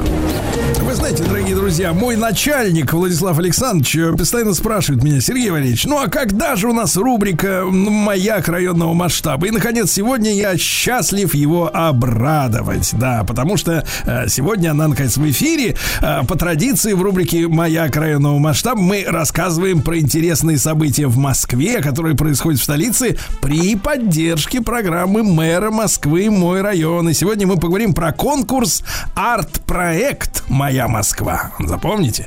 Партнером которого выступает проектный офис программы «Мой район». Но я представляю нашу сегодняшнюю гостью, куратора данного конкурса Марину Авдалян. Марин, доброе утро. Здравствуйте, да. Доброе, доброе утро. Да, Марин, ну вот расскажите, пожалуйста, что это такой за конкурс, и какая у него предыстория, и как он родился, кто его придумал? Арт-проект «Моя Москва» – это творческий конкурс, который включает в себя три направления – рисунок, макет и макетная проектная деятельность. Также мы проводим бесплатные мастер-классы. Вообще история у этого конкурса на самом деле интересная, потому что изначально было два конкурса – рисунок, который назывался «Москва для жизни для детей», и макета, который назывался «Москва глазами молодых градостроителей». Но с 2021 года произошли изменения, произошли новые названия. В 2022 году мы объединили эти два конкурса и дали ему новое имя – арт-проект «Моя Москва». То есть, погодите, а вот кто эти вот макеты э, придумывает и делает, да? Это участники конкурса. Какой вот диапазон возрастной участников его? Возрастной диапазон участников у нас от 5 до 22 лет. Но тут важно отметить, что у нас идет разделение. Например, направление рисунок – это для школьников от 5 до 16 лет, а макеты проект – это для ребят, которые уже постарше, от 12 до 22 лет.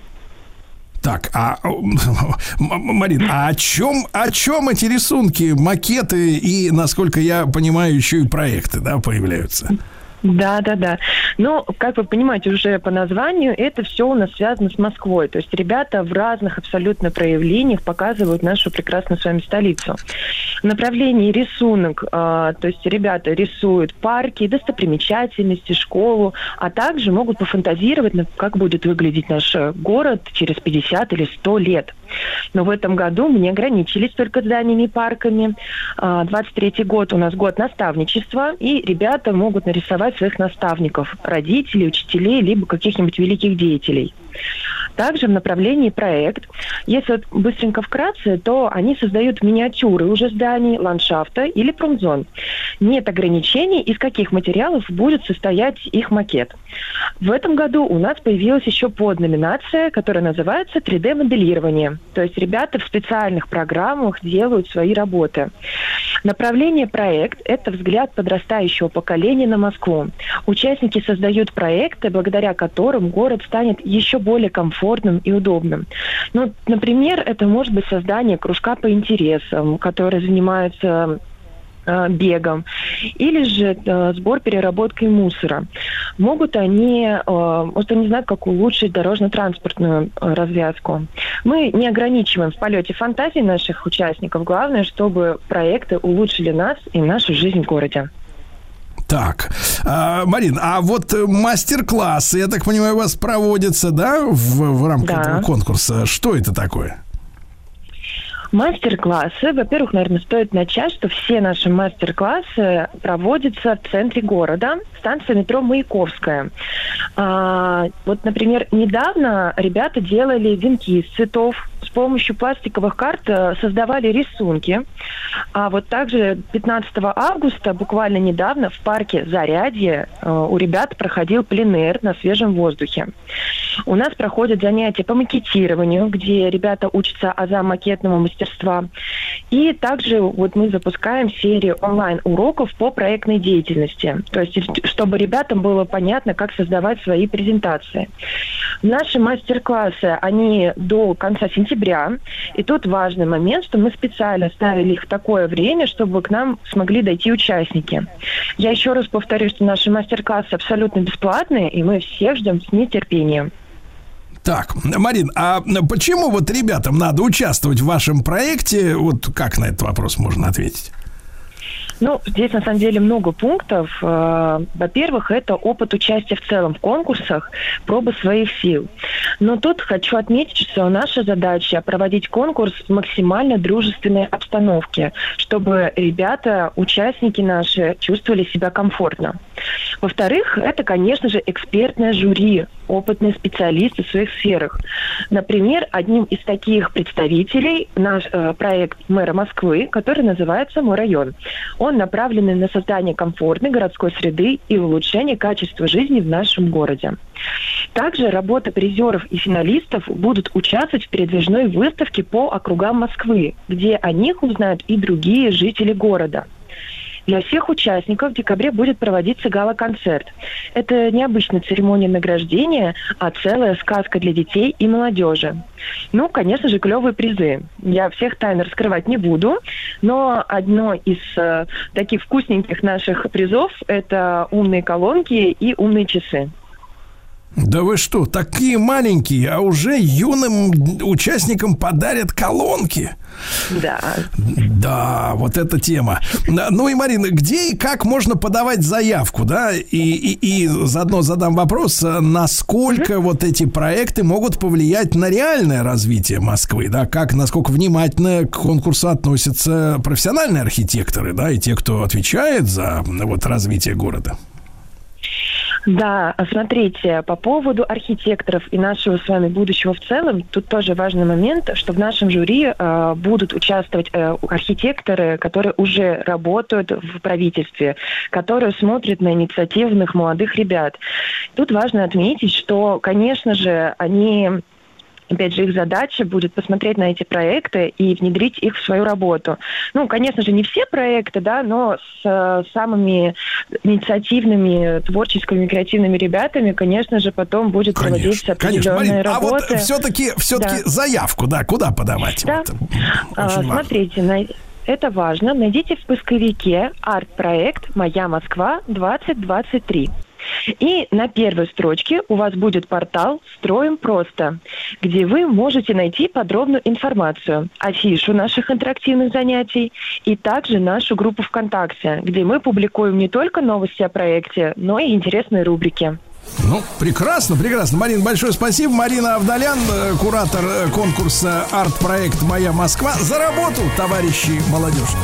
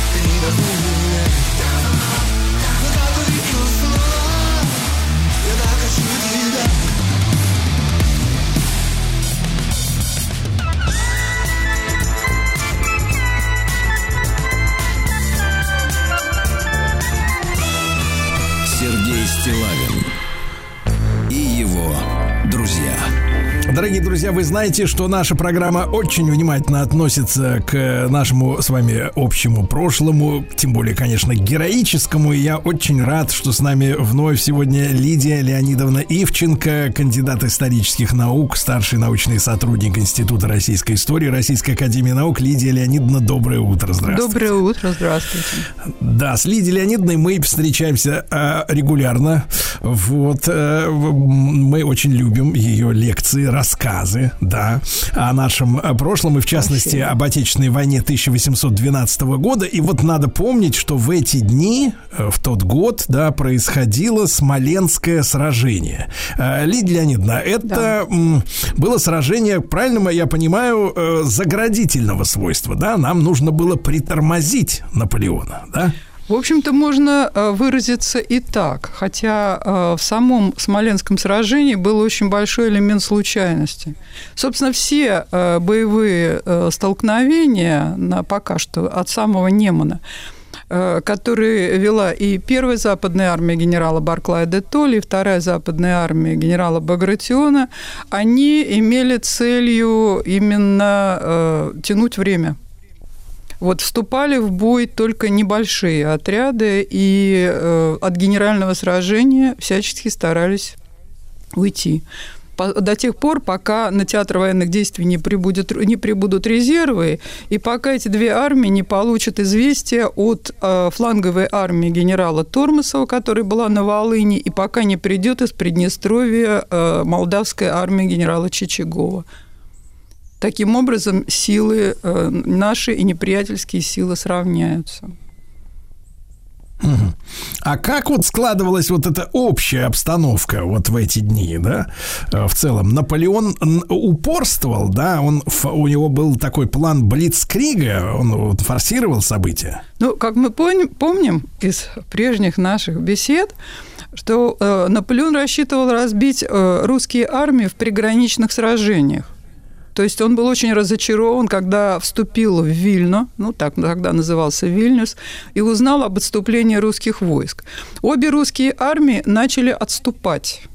Э, Армия Барклая де Толли э, к западной Двине, армия Багратиона шла сначала на Минск, э, на Бобруйск, и в конечном счете Багратион выбрал для себя наступле- отступ- маршрут отступления на Смоленск потому что именно через Смоленск шла московская дорога, а если бы Наполеон захватил московскую дорогу, то э, в этом случае э, русские армии были бы отброшены на север, отрезаны от южных губерний, что сказалось бы на их продовольствии, вот, и э, от резервов, которые формировались э, в центре, э, в недрах э, Отечества, как говорил Барклай де Толли, а кроме всего прочего, они были бы отрезаны и от армий Тормасова и Чичагова.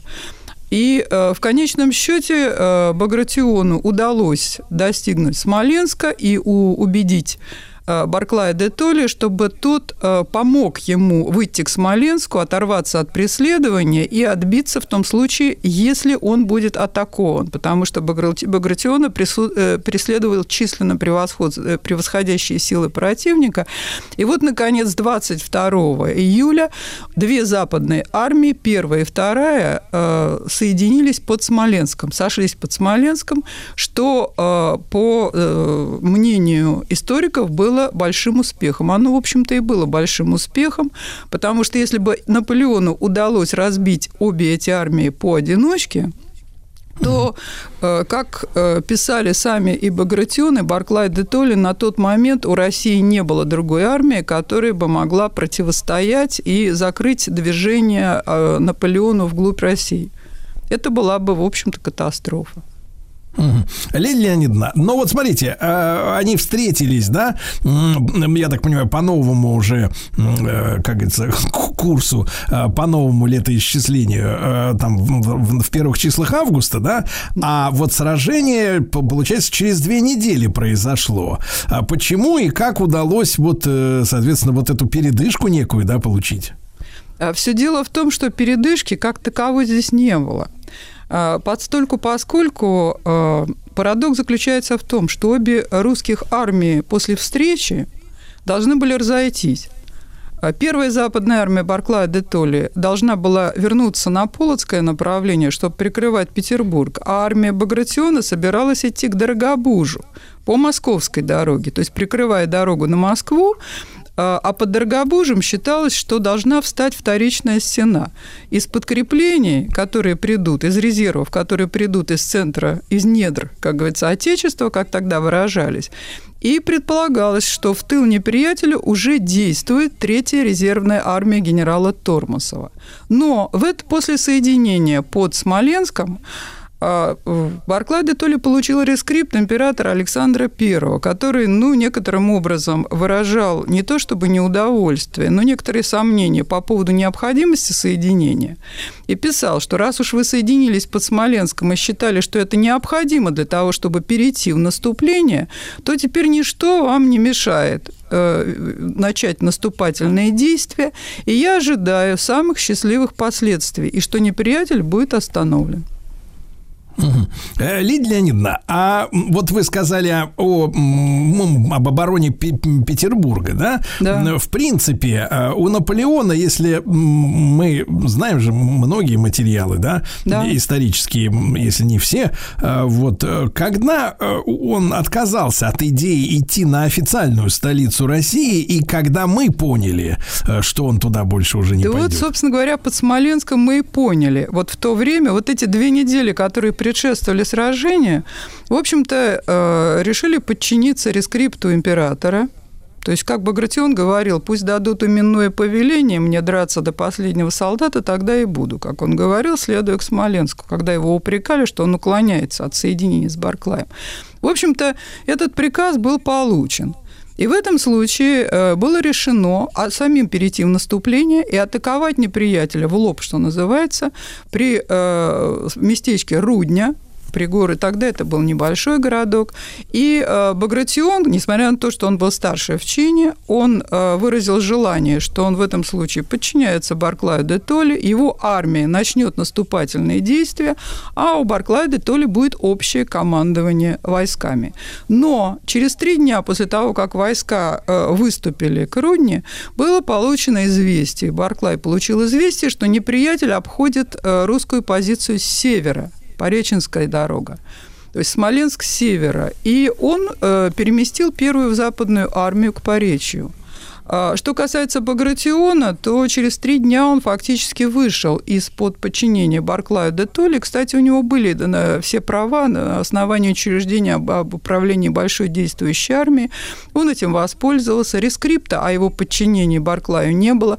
Поэтому Багратион вернулся в Смоленск. Он считал, что опасность грозит с южного фланга, что Наполеон обойдет, переправится через Днепр в тылу русских армий, займет у них в тылу Смоленск и отрежет таки от московской дороги. И, кстати сказать, как пишет историк Михайловский-Данилевский, все вышло именно так, как и говорил Багратион. То есть пока две русских армии слонялись, э, бродили или, как говорят историки, совершали различные движения в окрестностях Смоленска, неожиданно, вернее, ожидаемо для Багратиона выяснилось, что его наблюдательный отряд, 27-я пехотная дивизия генерала Неверовского, ее еще называли Московской гвардией, она, кстати, формировалась в Москве, была внезапно атакована у э, местечка Красное, превосходящими силами наполеоновской армии. Как э, доносили э, казаки, э, сила валит. То есть стало ясно, что вся армия Наполеона находится уже почти в тылу у русской армии и э, атакует вот этот э, наблюдательный отряд. После чего, если бы э, Багратион до этого не ослушался Барклая де Толли и самостоятельно не двинулся на Смоленск, то Смоленск был бы захвачен у нас в тылу. А так туда успела вернуться находящаяся всего в 6 километрах э, э, а, э, дивизия генерала Паскевича, а затем и весь 7-й пехотный корпус генерала Раевского, который сутки продержался в Смоленске, дав возможность и второй западной армии, которая находилась ближе, и армии Барклая де Толли подоспеть к Смоленску. Вот тогда и, собственно говоря, разразилось вот это трехдневное смоленское сражение 16, 17, потом уже 19 числа, но это эпилог, как говорится, уже на Валутиной горе. Мгм. Лидия Леонидовна, а насколько вообще Смоленск был э, ну, вот приспособлен к этой битве? Э, А- Как, как вот крепость, как, э, как, так сказать, сооружение там, фортификационное? Ну, собственно говоря, если бы вот две недели были э, потрачены на оборону, приведение Смоленска в оборонительное состояние, это, кстати, многие историки удивлялись, а почему никто не занимался Смоленском? А потому что, собственно говоря, не собирались в нем сражаться, как я вначале уже сказала. После соединения армий Багратион собирался в Дорогобуж, Барклай собирался на, идти на Полоцк. И тут неожиданно русские армии вернулись таки в Смоленск, и э, генерал Раевский решил, что он будет обороняться в предместьях города, то есть в самом городе. Это было единственное, что можно было сделать. Но э, там был, во-первых, э, глубокий ров, Хотя крепость сама по себе, конечно, уже устарела, ее специально никто не укреплял. То есть э, самое сильное ее место это э, было у Малаховских ворот и вот этот ров, который давал возможность, во-первых, э, останавливать атаки французов, во-вторых, э, использовать э, на полную мощь огонь артиллерии, потому что се- седьмой пехотный корпус э, Раевский опасался, что он подвергнется атакам всех сил Наполеона. Вот. Но Наполеон э, считал, что для него главное – это чтобы в сражение вступили все русские армии. Поэтому в первый день сражения, 16 августа, он прекратил атаки довольно рано увидев, что к городу подходит э, сначала армия Багратиона, потом армия Барклая. Однако очень э, э, сам Раевский э, писал о том, что накануне первого дня э, битвы за Смоленск, в Смоленске, вернее, он сначала ночь не спал, а потом э, я, чувствовал, что я должен сражаться на всем посту э, чести, может быть, и славы. И готов был даже умереть, потому что он понимал, что у него в тылу, в тылу находится московская дорога. То есть события там разворачивались очень драматично. А вот на следующий день в городе оборонялись уже войска первой западной армии Барклая де Толли, потому что армия Багратиона продолжила движение по э, московской дороге, по Дорогобужской дороге, как ее тогда называли, или по Смоленской дороге. То есть он отошел на старую Смоленскую дорогу для того, чтобы не дать отрезать русские армии от Москвы. Вот. И, э, собственно говоря, э, обе армии одновременно в городе не сражались. То есть это нельзя назвать там крупным, или, то есть одно из крупных военных столкновений. Э, Но э, генеральное сражение, которое, на которое рассчитывал Наполеон, он его не получил. Хотя, собственно говоря, он к этому очень стремился. И это была последняя возможность для Наполеона фактически изменить ход военных событий, ход всей военной кампании в свою пользу. Потому что если бы он вышел в тыл русским армиям и отбросил их на север, а еще хуже, если бы он разгромил их, потому что он обладал численным превосходством 180 тысяч против 110, И, кстати сказать, именно под Смоленском впервые Барклай де Толли, несмотря на то, что он получал эти известия, данные от нашей разведки, он впервые узнал, насколько в действительности численно превосходят э, наши войска неприятель. Вот. И, естественно, было принято решение оставить Смоленск. На, о чем просил Багратион? Вот его упрекают, что он хотел значит, решительного сражения. Ну, как он может хотеть решительного сражения, если он уже под Дорогобужем? Э, Барклай де Толли, он рассчитывал, что Барклай хотя бы двое суток продержится в Смоленске для того, чтобы дать возможность ему э, выйти на московскую дорогу, не, будь, не быть от, не, от нее отрезанным, потому что опасались, что корпус Евгения Багарне попытается э, переправиться через Днепр и отрезать армию Багратиона, заходя уже с севера. Но э, французы не нашли броды. Угу. Лидия Леонидовна, а мы же понимаем, что Наполеон, да, ну, он, как говорится, ну, для своего времени, э, если мы масштаб Европы берем, да, такой Гитлер, я не имею в виду, так сказать, его, э, так сказать, политику, да, национальную, националистическую, нацистскую, а вот именно как э, объединители, да, Европы. У него же в войске, как и у Гитлера, были подразделения самых разных стран, да, подчиненных вот его воле, и и я так понимаю, что достаточно много поляков было, да, вот, э, которые были одержимы и местью за разделы Польши, и, соответственно, Смоленск это ведь та точка на карте, э, вот, которую мы, э, ну, в общем, наши, наши, так сказать, предыдущие властители, они должны были отвоевывать, да, именно у поляков, насколько ну, я понимаю. Да, вот да. поляки себя именно в Смоленском сражении как-то вот проявили, что они типа оттяпывают обратно то, что когда когда-то утратили? Ну, во-первых, я хочу сказать, что э, по части националистической политики, да, как угодно это можно называть, но э, Наполеону, безусловно, был присущ вот этот вот цивилизаторский, так сказать, цивилизаторский э, снобизм, с которым отно, он относился к русским. И именно под этими лозунгами начиналась война 12 года. То есть и он, он был... хотел нас э, уму-разуму научить, да, как и надо там жить. был такой тезис, что э, северных, северные варвары будут опять отброшены вглубь э, азиатских степей, а угу. Польша э, вернется в семью европейских народов. Ведь его обращение к войскам в начале войны начиналось словами «солдаты, первая польская война началась». Но mm. к Смоленску, когда ему не удалось разбить русские э, войска, а в этом случае он рассчитывал на поддержку на тех населений тех территорий, э, которые раньше принадлежали Польше. Но надо сказать, что бы сейчас не писали историки, что там не было партизанского движения. Но, положим, партизанского движения не было. Но от случаев грабежей и мародерства и литовцы, и белорусы, э, они бежали в леса, как говорится, благо там лесов, лесов много, есть есть где прятаться. И Наполеон не столкнулся вот с этим массовым проявлением восторга, э, так сказать, э, освободители встречали отдельные семьи, но в основном население вело себя настороженно. Это первое. Поляков, да, поляков э, в войсках Наполеона было много, если сравнить с другими контингентами – они выставили 60 тысяч э, человек.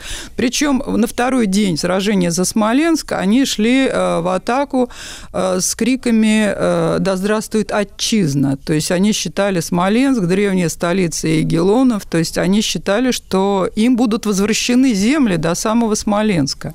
Но вот тут, как говорится, цинизм как Наполеона как политика.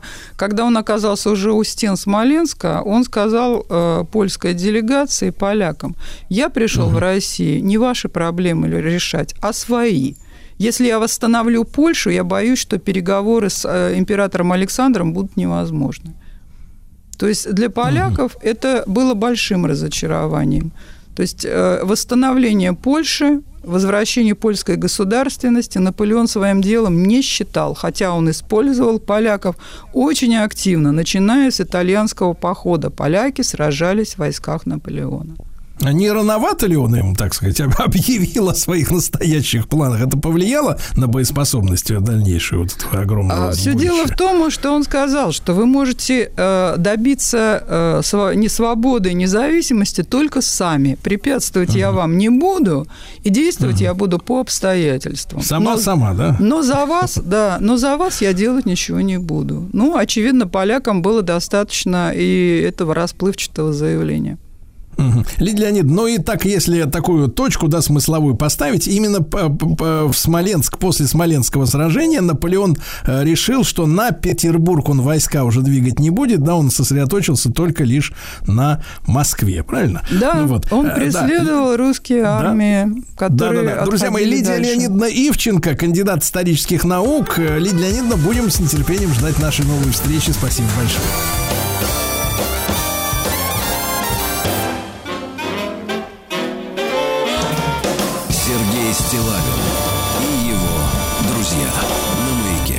Дорогие товарищи, ну что же, я думаю, что э, люди взрослые помнят, что сегодня за денек такой. 17 августа.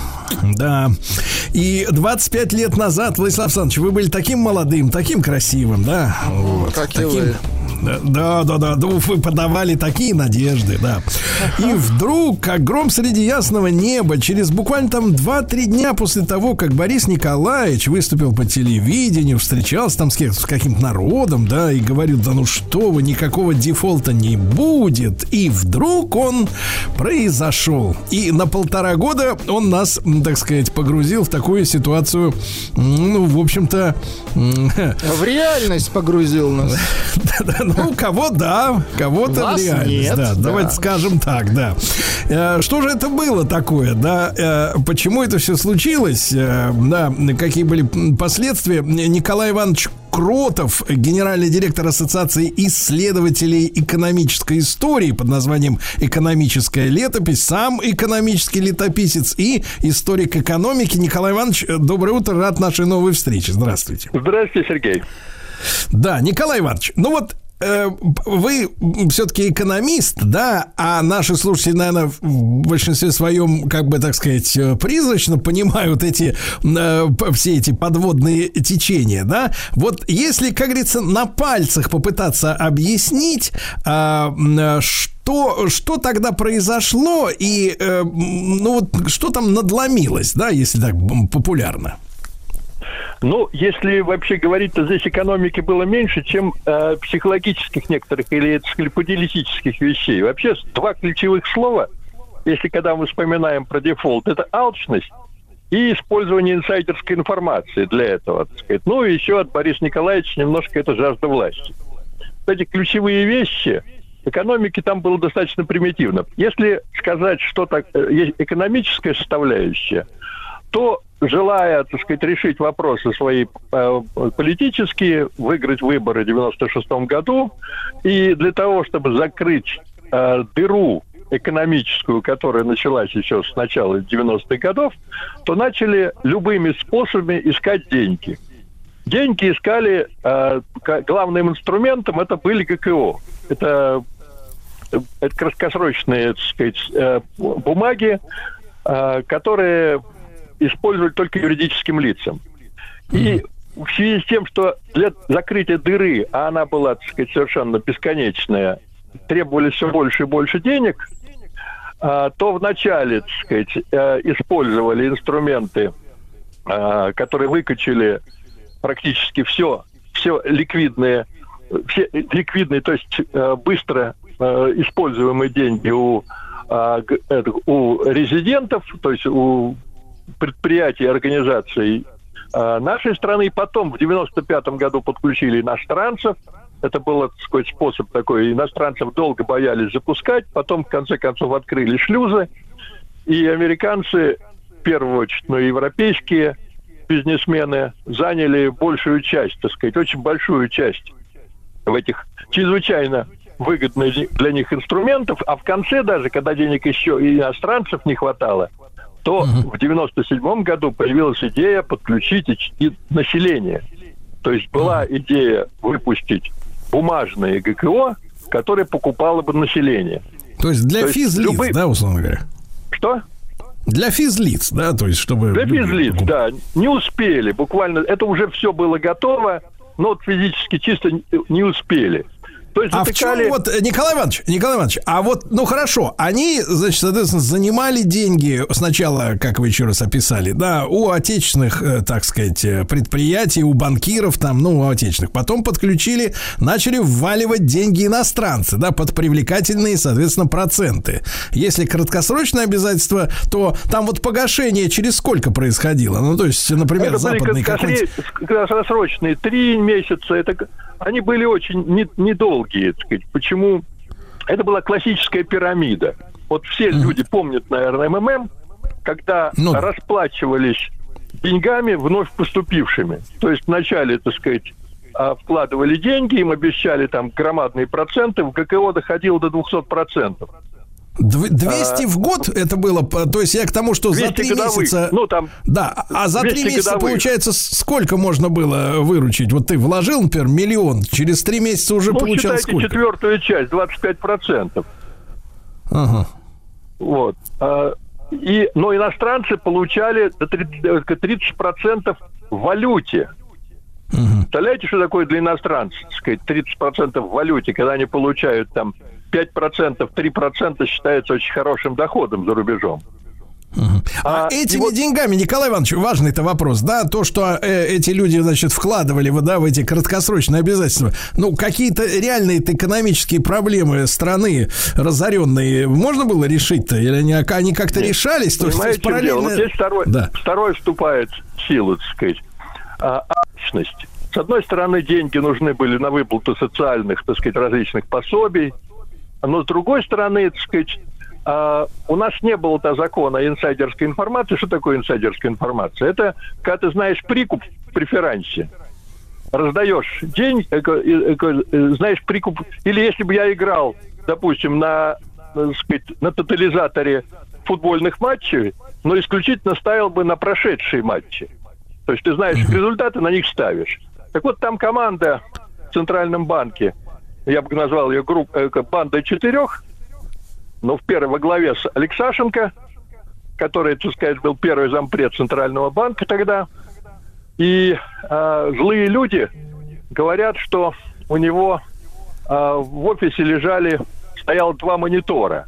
Один как от регулятора, он определял все условия нового транша, а другой как игрока, как брокера.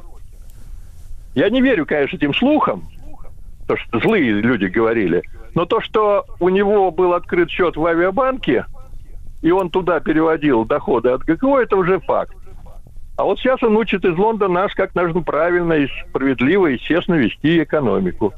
А плюс к этому его родственник Денис Киселев, первый зампред тоже Центрального банка, муж Ирины Ясиной, которая курировала всю информацию тогда, он курировал все центральные банки, все, все крупнейшие банки, и тоже использовал инсайдерскую информацию.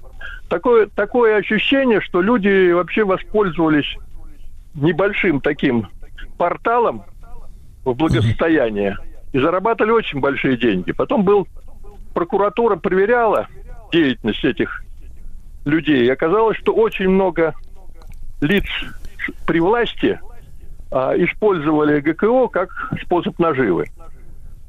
А Это- какой объем, э, Николай Иванович, а какой общий объем-то средства там вот э, вращался вот э, накануне, условно говоря, дефолта? Ну, э, понимаете, в чем дело, так сказать? Сейчас другие совершенно параметры цен. Тогда доллар стоил 6,5 рублей, поэтому миллионы, И которые тогда были, они сложно ощущаются нынешним поколением. Это, так сказать, ну, это, так сказать, э, большие, это, это миллионы в долларах. Николай Иванович, а почему было принято решение-то объявить, ну, грубо говоря, ну, дефолт это что, отказ э, по платежам, да? А То есть вы, при- от выплаты от об- обязательств? А Да-да-да, потому что в почему? дальнейшем, По, сказать, по- по большому новые- счету-то можно, э, если это пирамида, да, можно, как говорится, выпускай, выпускай и дальше и живи. Ну, не совсем. Дело в том, что последнее время количество получаемых, а, так сказать, а, привлекаемых денег уже практически сравнялось, ну, приблизилось к сумме, которую нужно выплачивать тем, кто его заплатил раньше. И она уже перестала работать, так сказать, на... Ну, что, плюс к этому, а, западники почувствовали раньше, у них была инфа- информация, они начали выводить деньги. Уже с мая где-то 98 года они начали выводить деньги из этой пирамиды, наиболее умные. А наиболее жадные остались. И они, так сказать, у нас была такая хитрая система, а, что западники, понимая, что мы можем девальвировать рубль, они страховали, хеджирование это называется, страховали свои доходы с помощью, а, так сказать, ну как бы это такая форексных сделок, ну, так сказать, то есть они договаривались с нашими банками, что вот мы через три месяца купим у вас по 6,5 доллар, э, доллара по 6,5 рублей. То есть это была такая сделка. И когда... э, Независимо, доллар- независимо от того, какой реальный будет курс, какой да, будет говоря. реально э, ку- курс. За это они определенные деньги платили. Это называется хеджирование. Так вот, когда прошла девальвация, и доллар стал 18 рублей, то наши все банки, которые вложились в ГКО по уши, некоторые банки имели по 90% а, так сказать, денег ликвидных вложено в ГКО. И они посыпались. Они просто не могли вернуть. И поэтому было одна из условий ГКО, что все э, договоренности, срочный рынок был установлен, и поэтому эти договора были как бы не аннулированы, а ну, про- продлены. То есть они сказали, что вы сейчас можете не выплачивать определенное количество времени. И, так сказать, ну, здесь было... Причем разные хитрые способы искали, сказать. А, ведь перед этим незадолго, в 95 году, в декабре, прошли так, так называемые знаменитые залоговые аукционы. Это тоже чистая а, жульническая операция, когда были купли- куплены а, за то, что а, вот эти так называемые семибанкирщины, помните, была такая крупнейшие банкиры наши, за то, что они согласились помогать на выборах, им отдали самые вкусные, самые налогово выгодные предприятия. Известные, значит, и ЮКОС, и Норильский никель, и Седанка, и целая серия других.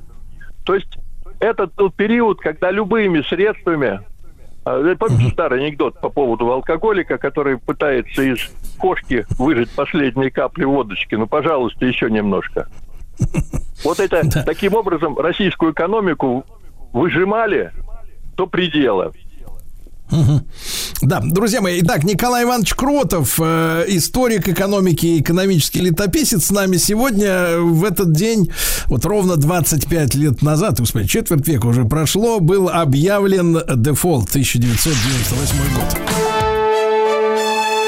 Сергей Стилавин и его друзья на маяке. Друзья мои, так, сегодня исполняется ровно 25 лет со дня дефолта 98 года. Э, С нами Николай Иванович Кротов, э, генеральный директор Ассоциации исследователей экономической истории, экономической летопись. Николай Иванович, а вот вы уже упоминали там курс э, доллара, как он изменился, да, резко там с 6 рублей до 18, я помню, потом 24, по-моему, был там, да, все это. Там дальше помню, как- вообще, да. Да, все достаточно. А вот э, от чего зависело, м, в- ну, как изменился курс доллара, если опять же вот так вот, э, вот такими простыми словами? Почему, например, он в тридцатник сразу не превратился, или в 100, э, или наоборот просто в 12 рублей? Ну, Вот, у нас от же было- от зависело? До, э, дело в том, что до этого был э, коридор валютный, так сказать, там искусственно держали доллар. А потом, ну, классическая ситуация, чтобы бюджет закрыть, чтобы закрыть, так сказать, выплаты необходимые в рублях, доллар надо было увеличивать, так сказать, чтобы из одного доллара получалось больше рублей. Но я хотел вам сейчас рассказать все-таки вот по поводу масштабов спросили. Некие масштабы можно представить. Дело в том, что у нас прямо перед дефолтом были два а, транша Мирового банка. А, э, сказать, по- э, сказать, три с половиной миллиарда у нас они пропали. Вот до сих пор спорят, куда они пропали. так сказать. Генеральный прокурор заявил, что их разворовали. Я спрашивал у Геращенко. Геращенко, когда изучал банковские дела, он говорит, что они не пропали. сказать. Они по бухгалтерии все проходят. Так вот, ответ дал мне один очень серьезный человек, так сказать, э, из Центрального банка. Он объяснил. Дело в том, что по западному варианту они действительно не пропали. Дело в том, что эти деньги были отданы вот тем инсайдерам, которые выкупили эти ЭКО, которые у них были, которыми они играли, выкупили за счет этих денег. Поэтому на Западе а, у, у нас это, так сказать, не является преступлением. Но на Западе использование инсайдерской информации очень дорогое удовольствие. И там дают громадные статьи. Поэтому по западному варианту они бы разворованы, а по советскому, по российскому варианту они сохранились. Но для того, чтобы закрыть дыру, потребовалось 3 с лишним миллиарда. А по-нашему это можно на 10 умножать спокойно совершенно. В порядке примерно сумм, которые там действовали. Мгм. Николай Иванович, а вот смотрите, опять же, возвращаясь к, к самому этому слову, дефолт, да, отказ по обязательствам. А, иностранные вот эти инвесторы, им вообще удалось э, сухими из воды выйти? То есть они вообще ничего не потеряли? Нет, говорили конечно. Про, про вот здесь как раз по итогам, вот я хотел бы здесь коснуться итогов. АВ. Они, с одной стороны, кто наиболее, наиболее менее жадный, он вывел раньше и заработал очень хорошо. Те, кто оказались пожаднее, они, во-первых, а, так сказать, застряли, и им потом выплачивали знаменитые вебовки, знаменитые, э, это, э, это были договоренности реструктуризации, им постепенно выплачивали выплатили, так сказать, все практически всеми в начале 2000-х годов. Но главный итог все-таки я хотел бы сказать вот этого дефолта. Есть такая хорошая строчка у, Ходорков, э, у Ходосевича, поэта. «Счастлив, кто падает вниз головой, мир для него хоть на миг на иной». Для того, чтобы выйти из дефолта, у нас была приглашена новая команда экономическая во главе с Примаковым, ну, в первую очередь, это Маслюков и Геращенко. И у нас буквально через три месяца после того, как дефолт прошел, начался фантастический рост. У нас рост в течение следующего года был порядка, э, э, э, э, так сказать, двухзначный. То есть это был фантастический результат, так сказать, после этого, так сказать. То есть, Николай Иванович, если- а вот а, опять же в двух словах, а Масляков, да, э, вот и команда вот этих, они же это, это старые советские, да, еще экономисты, я так понимаю. конечно, да, Геращенко, есть, Масляков, специ- да. Специалисты, да. А вот в двух словах, а что они сделали, благодаря чему, вот вы говорите, двухзначный рост, да, там происходил? Ну, во-первых, в первую очередь, они дали возможность вздохнуть промышленности. То есть были даны специальные, так сказать, э, ну, здесь надо отдельно, конечно, рассказывать, потому что там целый механизм был сделан. Были сделаны урегулированные неплатежи, так сказать, вот с точки зрения Геращенко, он практически дал, а, так сказать, возможность, а, во-первых, кредитования, дал возможность, так сказать, уже не, а, не только банковское кредитование, как сейчас этим действует Мишустин, а у него было бюджетное, финанс... э, бюджетное кредитование промышленности. Ну и целая серия других. Это была довольно продуманная э, программа, которая вполне реализуема, ну, в меньшей степени сейчас, потому что тогда были большие запасы еще той же промышленности Советского Союза еще существовало, существовали, они не были, так сказать, они еще были, ну, вполне возможны для действия. Но тем не менее, Николай Иванович, а насколько вот получается там в, в течение там года, полутора э, выросли показатели те же по промышленности там и вообще вот финансовые? ну, по разным параметрам, по разным позициям разные, но это, так сказать, ну, так скажем, что к началу 2000 года, а, когда команда уже практически распалась, Маслюков ушел раньше всех, то есть восстановлено было практически прежнее состояние, так сказать, экономическое. И начался А мы- с 2000 начались тучные годы, вот так называемые, тучные годы, когда, так сказать, а, ну, наверное, более экономически, а, так сказать, б- богато мы не жили. Николай Иванович, а э, мы говорим о росте вот двузначном по отношению к самому пику э, падения Нет, вот конечно, именно с- к, к яме, к яме. к яме. Да. Ну да, Э, Николай- считается от, от достигнутого же. Мгм. Николай Иванович, ну спасибо вам огромное, да, за, как всегда, за участие. Николай Иванович Кротов, генеральный директор Ассоциации исследователей экономической истории, экономическая летопись, э, помянули, ну, вряд ли добрым словом, э, события 25-летней давности, дефолт 98 года.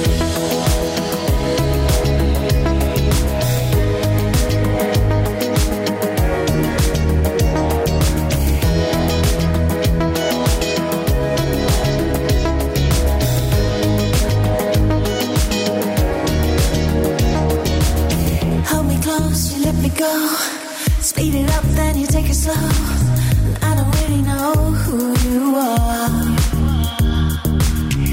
it real or just a dream? Can't believe what you're telling me.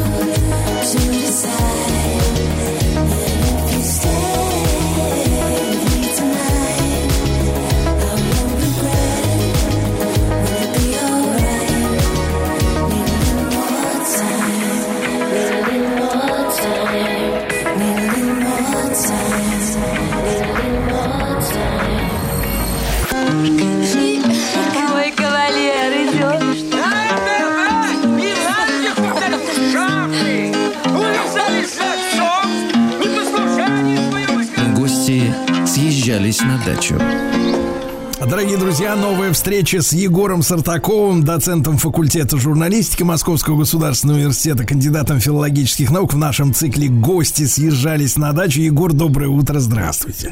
Доброе утро, друзья. И сегодня у нас ведь тема какая? Дачи в русской живописи. Егор, а если а, вот мы, мы прекрасно понимаем, что такое дача там в советское время, в, в постсоветское время, да, а до революции, да, вот это был развивающийся, да, такой вид, о, вид отдыха, да, то есть, насколько я понимаю, сегодня в той же самой Европе, да, э, ну, это как бы такая вот ненормальная история, если у человека есть, например, жилье, а у него есть еще и какое-то загородное жилье, это какая-то на- наша такая привилегия, да, российская. Вот а, в, в какой, в каком, э, в какой период вообще, в принципе, дача как такая массовая история стала у нас в России развиваться? Вообще, если говорить о массовой истории, то дача стала развиваться во второй половине 19 века в связи с развитием железнодорожного транспорта. То есть э, Россию опутывает сеть железных дорог. Первая железная дорога – это еще 30-е годы 19 века. Она связывает Петербург и Царское село, но потом в 50-е ее протягивают до Москвы. И вот э, по пути следования этой железной дороги появляются такие дачные полустанки, потому что, э, то есть как это связано? Это позволяло людям уже среднего класса подальше выехать из города, но можно снять какой-то небольшой э, участок, домик и так далее. Потому что дачи у дворян были еще и в начале 19 века, э, когда, или там, предположим, во второй половине 18 века, когда из жары, э, из больших городов они все съезжали в пригороды. Но это, конечно, лошади, это значит рядом, далеко из города не уедешь, а теперь это уже превращается в такую массовую историю в связи с развитием железки. Егор, ну вот мы все помним, да, советские шесть соток, и что из себя представлял этот дом, который можно было да, построить, плюс огород. А вот эта дореволюционная дача, вот тип типичная, как выглядела? Но здесь интересно, что э, если говорить о самом доме, то есть если говорить дача в узком смысле дом, это точно такая же избушка, без всяких удобств, ничего у них там не было. Но, конечно, о шести сотках речь не шла э, в связи с тем, что земли было много. И даже когда я говорю о том, что вот массово они поехали, все-таки это не такое э, массовое увлечение дачами, как, я не знаю, в советское, предположим, время. И поэтому участки обычно, их территория была по гектару, по два гектара. То есть это очень большие участки, и там стоит деревянный домик, рядом будет какое-нибудь хозяйственное еще могла быть постройка, и все это сдается в аренду. Егор, а дача это было чисто там весеннее, грубо говоря, сентябрьское увлечение, если о наших широтах говорить. Да, да, совершенно верно. То есть они на дачу выезжали в конце апреля, в начале мая и возвращались в город в конце сентября. А э, вот получается, что дача, да, если все-таки мы говорим, что не, не дворяне этим, эти- этим увлекались, у которых был, э, ну, скажем так, э, постоянный источник дохода, да, особенно до, э, до отмены крепостного права, да, вот э, э, эти люди, которые уезжали там в, в начале мая, возвращались в сентябре, они, как бы, это вот из какого сословия были? Они за счет чего, как говорится, столовались?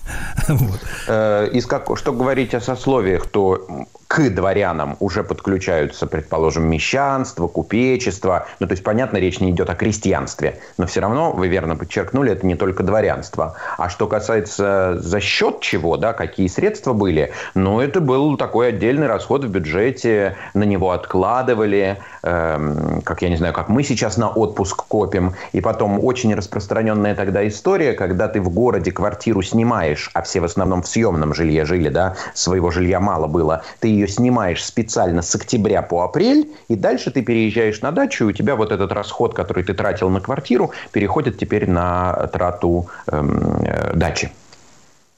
Но при этом, Егор, а вот само, сам, сам род занятий, да, мы сейчас э, как раз выйдем на художников, да, которые, ну, автономны, да, они не привязаны, но вот если говорить о, ну, более-менее широких слоях населения, да, ну, м- с своей колокольни, конечно, смотрю, да, но тем не менее, у человека должна быть, грубо говоря, работа, да, а вот куда ты должен ходить, на какую-то службу, э, ну, даже вот торговец, если, да, если купечество, он же должен торговать, он должен как бы быть э, поблизости от лавки, да, то есть вот насколько тогда просто было в 19 веке, там, там, во второй половине века, да, взять так и на 4 месяца или на 5 просто выпасть из городской жизни и спокойно сидеть там в лесу где-то, да, на, своей- на своем гектаре.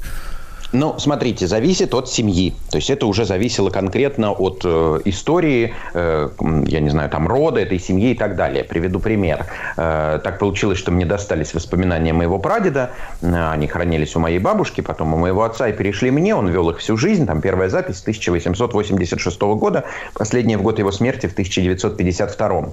И вот он пишет там, в том числе в дореволюционной истории об этих дачах, и всегда пишет, что их семья выбирала место где-то совсем рядом с полустанком железнодорожным, потому что ему, как приказчику, надо было возвращаться в город. То есть он семью оставлял и возвращался, например, в город для того, чтобы там какие-то свои дела обделать. Если, предположим, более состоятельный человек, у которого есть подчиненные, то он этого приказчика отправит, а сам может провести неделю и две на этой даче.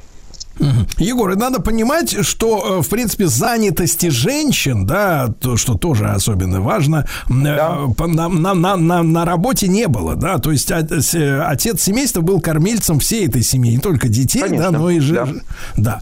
Егор, а наши художники, да, вот как они, вот этот класс, да, дачников, как он потянулся, да, насколько я понимаю, ведь, в принципе, люди искусства, несмотря на то, что большие индивидуалисты, но, тем не менее, так сказать, сказать, есть же, как бы, так сказать, такое, э, ну, стадное не назовешь, все-таки люди просвещенные, да, но тем не менее какая-то вот э, э, тренд, говоря сегодняшним языком, да, задается некий, да, ну, например, объявляется в Москве какой-нибудь ресторан модным, и туда вся тусовка, раз в этот ресторан. Вот да, точно у они них все так там. было. Да. Да, да. Это точно. С ко- Ровно с так. ко- с- Так. С кого началось, Егор? Кто вот, э, с вашей точки зрения, такой зачинатель вот этой дачной, да, худо- дачной жизни художников в России? Э, Смотрите, здесь важно понимать, что э, для того, чтобы стать зачинателем или, может быть, каким-то таким э, драйвером, за которым все потянутся, здесь нужно быть не только а художником, но и б достаточно состоятельным для того, чтобы эм, э, позволить себе вот это все, то есть иметь постоянный доход как художнику. И здесь, конечно, выделяется одно имя конца XIX века, нам хорошо известного живописца, еще со школы Ильи Ефимовича Репина. Потому что Репин и финансово мог себе позволить, и э, м, э, статус у него был очень большой. Он в 1898 году президентом становится Академии художеств, то есть, ну, как бы возглавляет весь этот союз художников и во многом задает эту моду. И здесь еще очень важно для художников понимать, что как раз в 19 веке в связи с развитием импрессионизма появляется вот эта идея пленера. То есть появляется идея того, что мы должны писать на природе, мы должны выходить из академических э, комнат, мы должны перестать работать с натюрмортом, мы должны перестать работать с эм, натурщиками, а просто выходить и писать на природе. Ну, здесь, э, конечно, в этом смысле это все из Европы приходит, и моду здесь задают импрессионисты французские. Ну, а у наших художников это, конечно, Саврасов, э, то есть еще до Репина, это, безусловно, Исаак Ильич Левитан. И вот э, мне понравилось это ваше сравнение с модным рестораном. Вот так совершенно случайно э, Левитан проплывал по Волге мимо малюсенького города Плеса, который вообще никто не знал. Это город, в котором совсем небольшое количество жителей. И случайно Левитан сошел в этом городе, так ему там понравилось. И на следующий год туда целый десант высадился. Все они начали писать этот Плес. Э, Значит, вот э, так э, всем им там на пленэре нравилось. А что сейчас касается- это вообще культовое, культовое место, да? Да, да, целом, да, совершенно верно. Е- Да. Егор, а вот маленькая ремарка, а вот те европейцы, от кого, собственно, соответственно, вот эта идея о пленэре, да, пришла к нам, а, а они-то без дачи это все делали? То есть они Нет, у ехали, них тоже писали... дачи.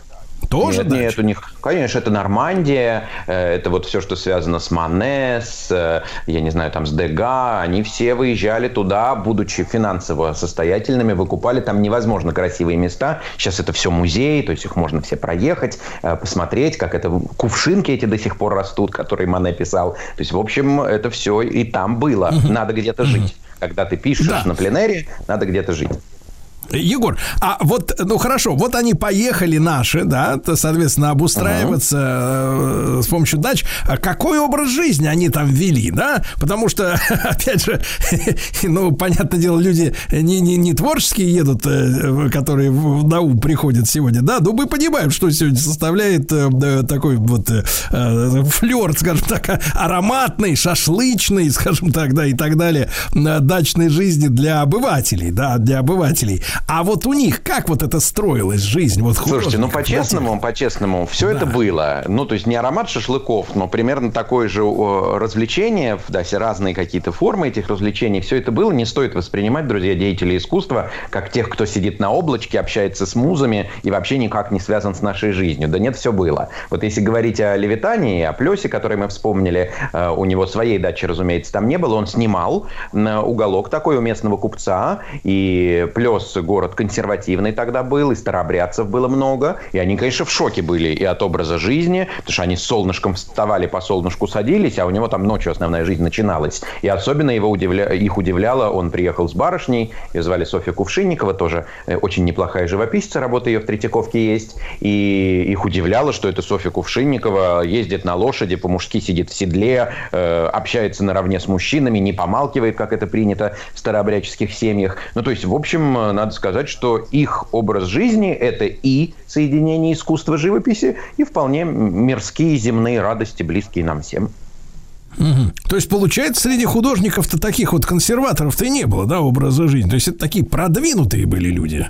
э, Э, скажем, можно, прогрессивные. можно вспом- да, да, можно вспомнить, вот если говорить не о консерваторах, а таких вот, которые полностью были в искусство погружены. Но вот мне на ум приходит, предположим, Александр Иванов, э, который работает над одним полотном явления Мессии, мы его называем явление Христа народу, да, сейчас Третьяковской галерее. Всю жизнь вот он абсолютно был отрешен от всего, полностью посвятил себя этой картине, но это скорее такое исключение. Егор, а э, вот наши художники, они тоже, соответственно, да, это только летний сезон, э, вот они туда приезжали, а вот их круг общения, да, он формировался и- из своих, они как-то вот вступали в какое-то взаимодействие с местными, да, то, то есть вот формировалась какая-то некая культура, э, куда входили не только сами живописцы, да, но вот это вот их окружение, все в широком смысле. Да, вы знаете, пожалуй, это очень хороший вопрос, пожалуй, формировалось. Ну, во-первых, надо было общаться, потому что мы снимаем у кого-то угол. Э, Обычно э, двухэтажный дом, например, мы второй этаж снимаем, хозяин дома живет на первом этаже, то есть с ним какое-то взаимодействие происходило. Потом, это музыкальные вечера. Э, Предположим, Софья Кувшинникова, уже упомянутая мной, музицировала прекрасно, она певица была, и, конечно, это тоже интересно. Э, Потом, если говорить о Левитане, он был большой любитель охоты, он на охоту выходил вместе с местным населением, они ему какие-то там места особые показывали, и это тоже их сближало. И потом, э, еще важно э, подчеркнуть, что вот если в случае Левитана он действительно приезжал в Плес, снимал эту даже не дачу там, а этот уголок и возвращался, то в случае Репина, тоже упомянутого уже мною, он постоянно там жил, и значит нужно было постоянно взаимодействовать с местным населением, и он им очень помогал. Э, Помогал в бытовом смысле, он там больницу для них построил, я не знаю, школу их опекал местную под Петербургом в Куоколе, вот в этом местечке, которое сейчас Репино называется. Так что да, взаимодействие было. Егор, а, ну, понятно, артистическая среда и, ну, так нам, обывателям кажется, она, в принципе, в, в плане, ну, мы про Иванова уже, да, вы упомянули, это отдельная совершенно, да, история, да, но в целом, э, как бы вот э, э, греховность, э, порочность, э, значит, подвластность, вернее, капитуляция перед Бахусом, э, вот, вот насколько, насколько они были вот, э, соответственно, вот погружены ну, вот в такое вот, понимаете ли, э, богомерзкое распутье, э, распутство, вот, да. Слушайте, ну, честно говоря, сложный вопрос, потому что сказать, что они были э, не погружены, это опять слукавить, э, вот, представляя такого идеализированного художника, э, который сидит на облачке и общается с музами. Ну, нет, наверное, да, как-то в какой-то степени были погружены. Но все-таки принципиально, что за несколько сезонов в «Плесе», предположим, Исаак Ильич Левитан пишет треть, если не половину всего своего художественного наследия. Ну, то есть они же работают, и это очень тяжелая работа. Не думайте, что написать э, большое масляное полотно – это вот, ну, дело каких-то нескольких минут, э, чуть-чуть порисовали и дальше бражничать пошли. Ничего подобного. Работы очень много. И это видно, какой прилив вдохновения у всех у них, когда они оказываются на этих дачах. И если мы возьмем с вами такое важное для русской культуры дачное место, как Абрамцево, это еще одна история, когда художники в гости приезжают к меценату, к семейству Мамонтовых. Да это же бесконечное количество картин. Они обмениваются идеями друг с другом, общаются. Ну, то есть, значит, не только были погружены э, вот в объятия этого Бахуса.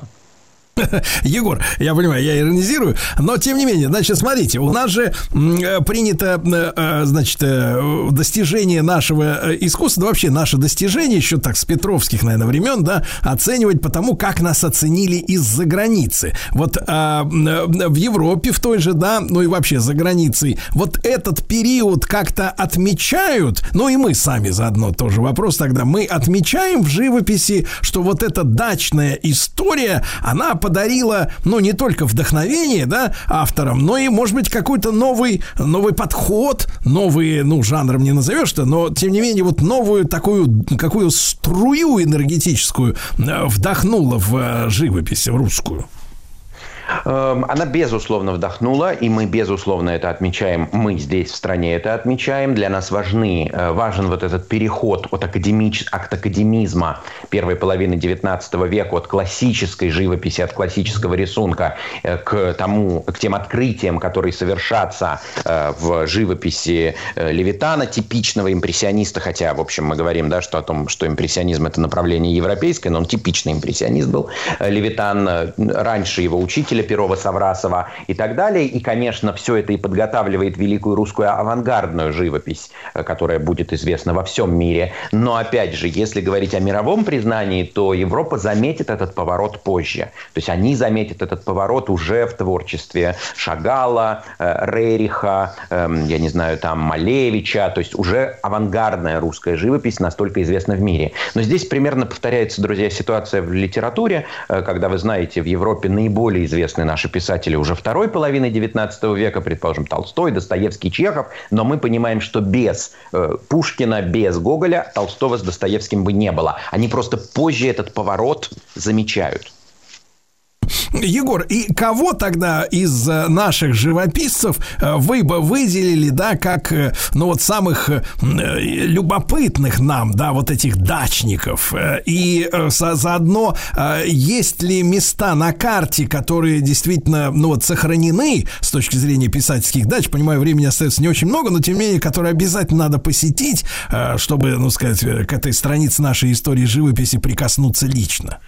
Да, конечно, я рекомендую, друзья, нашим слушателям отправиться в под Витебск, в Белоруссию, Здравнево. Это местечко, связанное с Ильей Репиным. Это до э, его дачи, о которой мы сегодня с вами говорили. Потом прекрасное место под Петербургом – это Пенаты. Обязательное место к посещению. Там же Илья Ефимович похоронен. И там очень хорошая экспозиция, рассказывающая о жизни Репина уже в, э, ну, такой не советской России, а после революции, когда Пенаты оказались частью Финляндии. И мы мало знаем этот период, потому что для нас Репин – это великий реалист. А вы поедете в Пенаты и увидите, что в конце жизни это абсолютно другой художник и абсолютно невозможный э, вот, э, в восприятии традиционно школьном автора «Бурлаков на Волге». Поэтому Пенаты, Здравнева – это хорошее место. Ну и Абрамцево – это великолепное место, средоточие русской культуры, совсем рядом с Москвой. Можно поехать и вдохновиться э, великими живописцами, писателями, потому что у, э, в Абрамцеве там собирались все, от поколения Аксаковых до поколения Ма- Ма- Морозовых и их окружения. Да, вот эти три точки на карте остается только фантазировать, как проводят э, нынешние художники вот свои дачные, дачные сезоны, но, может быть, мы об этом как-нибудь э, тоже поговорим, если такие художники у нас окажутся. Егор Сартаков, доцент факультета журналистики МГУ, кандидат филологических наук в нашем цикле летнем «Гости съезжались на дачу».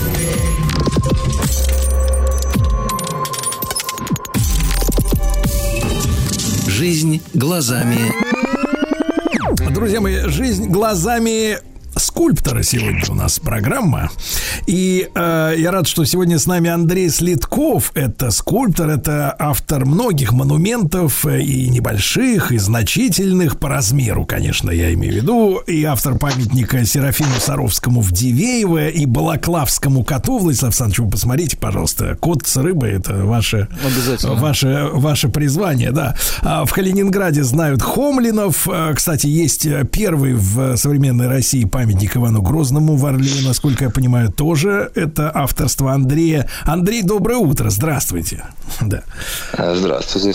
Здравствуйте, здравствуйте. Да, да, Андрей, ну э, скажите, пожалуйста, вопросов у нас, конечно, масса. Вот, во-первых, как вы, в каком возрасте вы решили стать именно скульптором? Вот, э, как это, вы помните этот момент, и- и- или это как бы, или вас готовили ваши близкие к этой, к этой судьбе?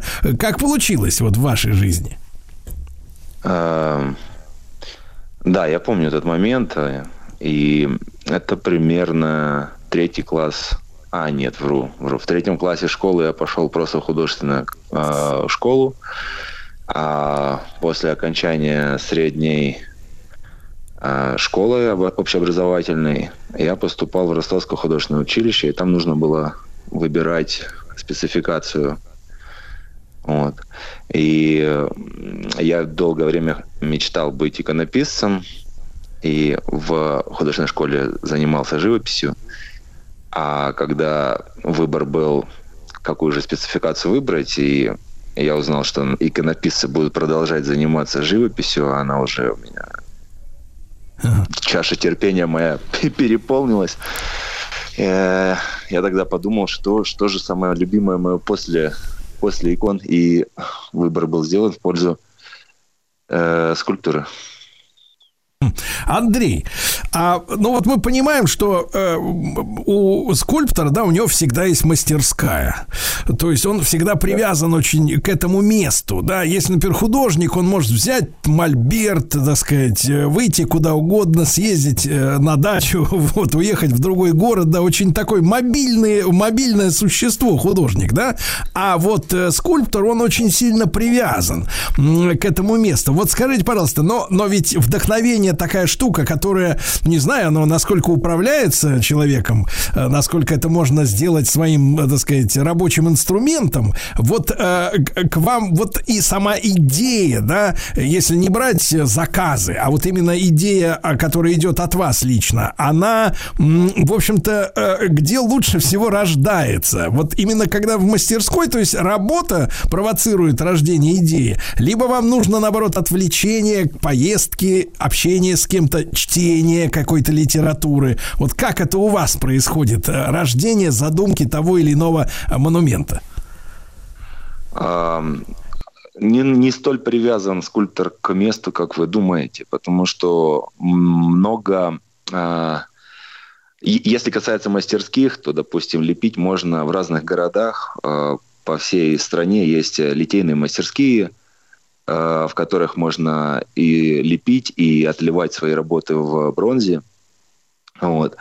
А прид- придумывается, конечно, ну, если говорить о эм, вдохновении, то и, и отсылаться к этому, когда ты не можешь что-либо сделать, и говорить, о, у меня нет вдохновения. Мне кажется, это так в пользу бедных, знаете, отмазка такая. А, потому что, когда начинаешь что-либо делать а, руками, а, тут начинает подключаться голова и придумывать, что-то креативить, и как аппетит во время еды, также появляется желание работать во время того, как ты уже начал. Э, в том числе и творческие вещи. Э, да, много... Я не читаю, а слушаю аудиокниги, потому что ну, я могу это делать прямо во время лепки. Э, слушаю аудиокниги, слушаю э, подкаст Минаева, знаете, вот исторически очень интересно, очень на многое вдохновляет, э, всяких интересных э, биографий интересных личностей узнаешь и э, подробности, э, которые ранее не знал. Вот. И таким образом как бы что- что-то придумывается. Андрей, вот эта история, не могу не задать этот вопрос, э, с памятником, первым памятником, да, Ивану Грозному, я э, помню прекрасно, какая волна поднялась, особенно в э, либеральной, скажем так, да, публике, относительно того, что как же можно, ну, фактически объявленного официального тирана всех времен и народов, да, воплощать, можно сказать, в металле, как это отвратительно, стыдно. Вот вы понимали, э, что, в общем-то, в принципе, будет этот резонанс? Э, Потому что вот сегодняшнему э, деятелю искусства, да, ну, мне кажется, даже вот как-то все это свелось в искусстве, в таком, в современном, да, именно я имею в виду, в современном искусстве, все свелось к каким-то провоцирующим некую реакцию идеям. То есть искусство как укол обществу, либо ценителям, либо еще кому-то, не знаю, законом иногда укол делается при помощи искусства. Вот вы понимали, что вы, ну, скажем так, вы хайповали вот э, лично, да, вот как вот э, вы пришли к такой идее, да, вот именно э, такого человека сделать, э, ну, скажем так, такую фигуру прототипом своего памятника? А, Вы знаете, я вам больше скажу, не, не столь даже противоречивая фигура Александра Невского а, вызывала споры у людей. Э, Находились какие-то факты о том, что он а, не столь а, и- не столь свят, насколько его почитают. А, И когда у людей скуч- скучная повестка дня, они э, готовы э, из э, пальца высасывать э, вот эти вот э, новостные какие-то заголовки, делать э, на пустом месте события. Ав- автор памятника э, Грозному это мой товарищ Олег Молчанов, он живописец. А а я как э, реализовывал этот памятник э, как скульптор, потому что, ну, вы сами понимаете, живописцев совершенно другие способы выражения своих идей. Вот, и он пригласил меня на, на этот проект.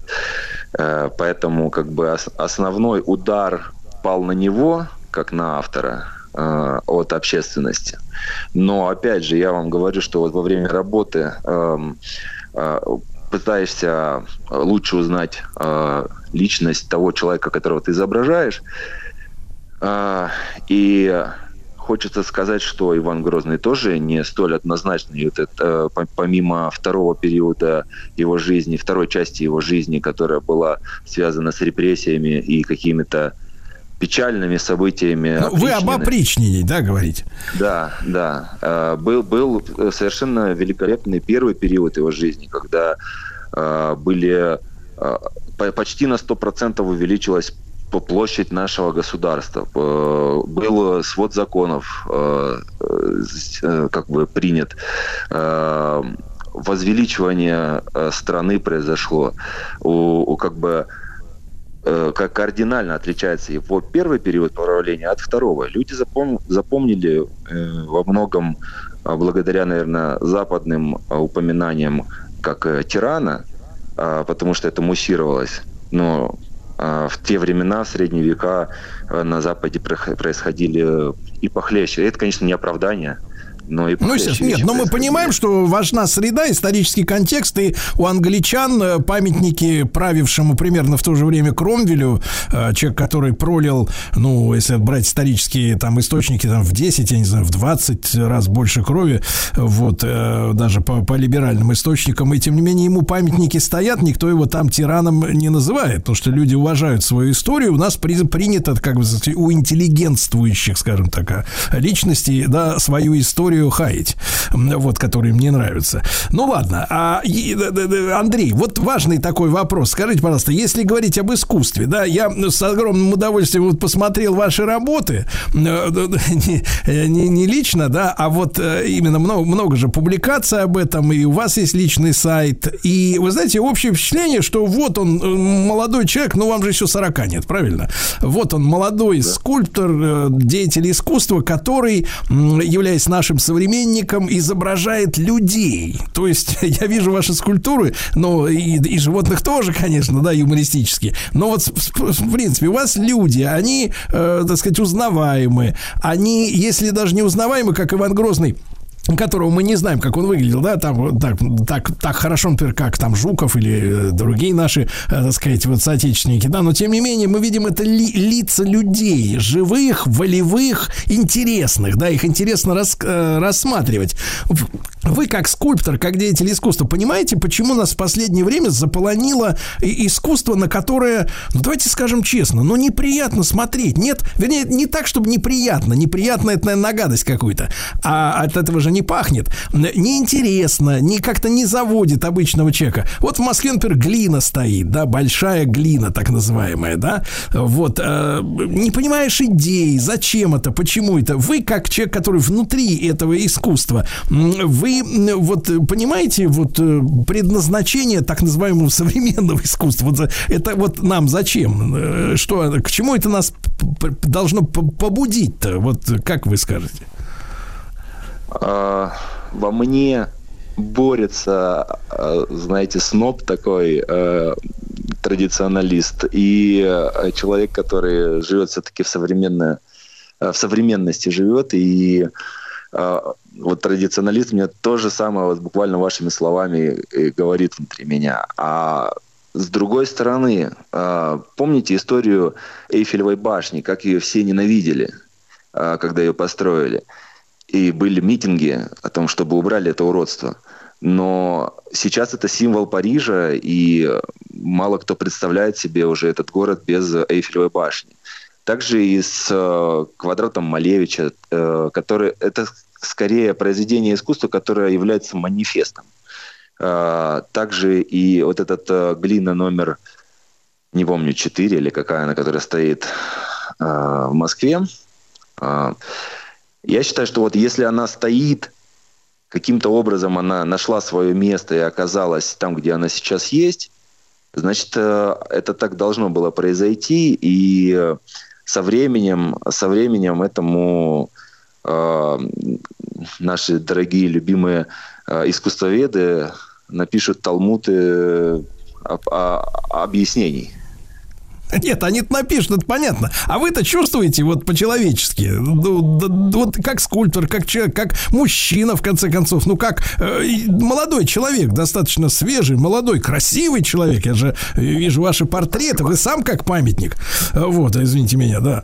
Э, Вот, э, могли бы украсить какую-нибудь нашу э, футбольную команду, например, вот, или, или еще похлеще что-нибудь. Да, вы действительно приятный человек, да. Э, Андрей, но вы по-человечески мне можете объяснить, да, ну, ну, вот э, без нецензурных выражений. Вот э, да, просто вот чувство, какое оно должно рождать вот внутри человека. Вы это поняли? А, ну, насколько я понимаю современное искусство, так как э, у меня классическое, да, э, с- с- классически изображаю все, то современное искусство это скорее а, мысль художника, которая заставляет думать зрителя, то есть э, не, то есть, ну, то есть, То есть, погодите, погодите, получается, изображаю- получается, что он не дооформил что-то, да, не доделал, а ты, значит, должен в своей голове э, сотворчеством с ним заниматься и вместе с ним думать, он у себя дома, а вы у себя. А что он хотел сказать, да, это в этом смысле? Знаете, мне кажется, во многом современное искусство это именно э, сотворчество зрителя и художника. Ага, вот оно что. Наедине с собой. Ни с кем не случается ничего такого, чего он не в силах был бы вынести. Марк Аврелий Антонин. Римский император. Философ, стоик.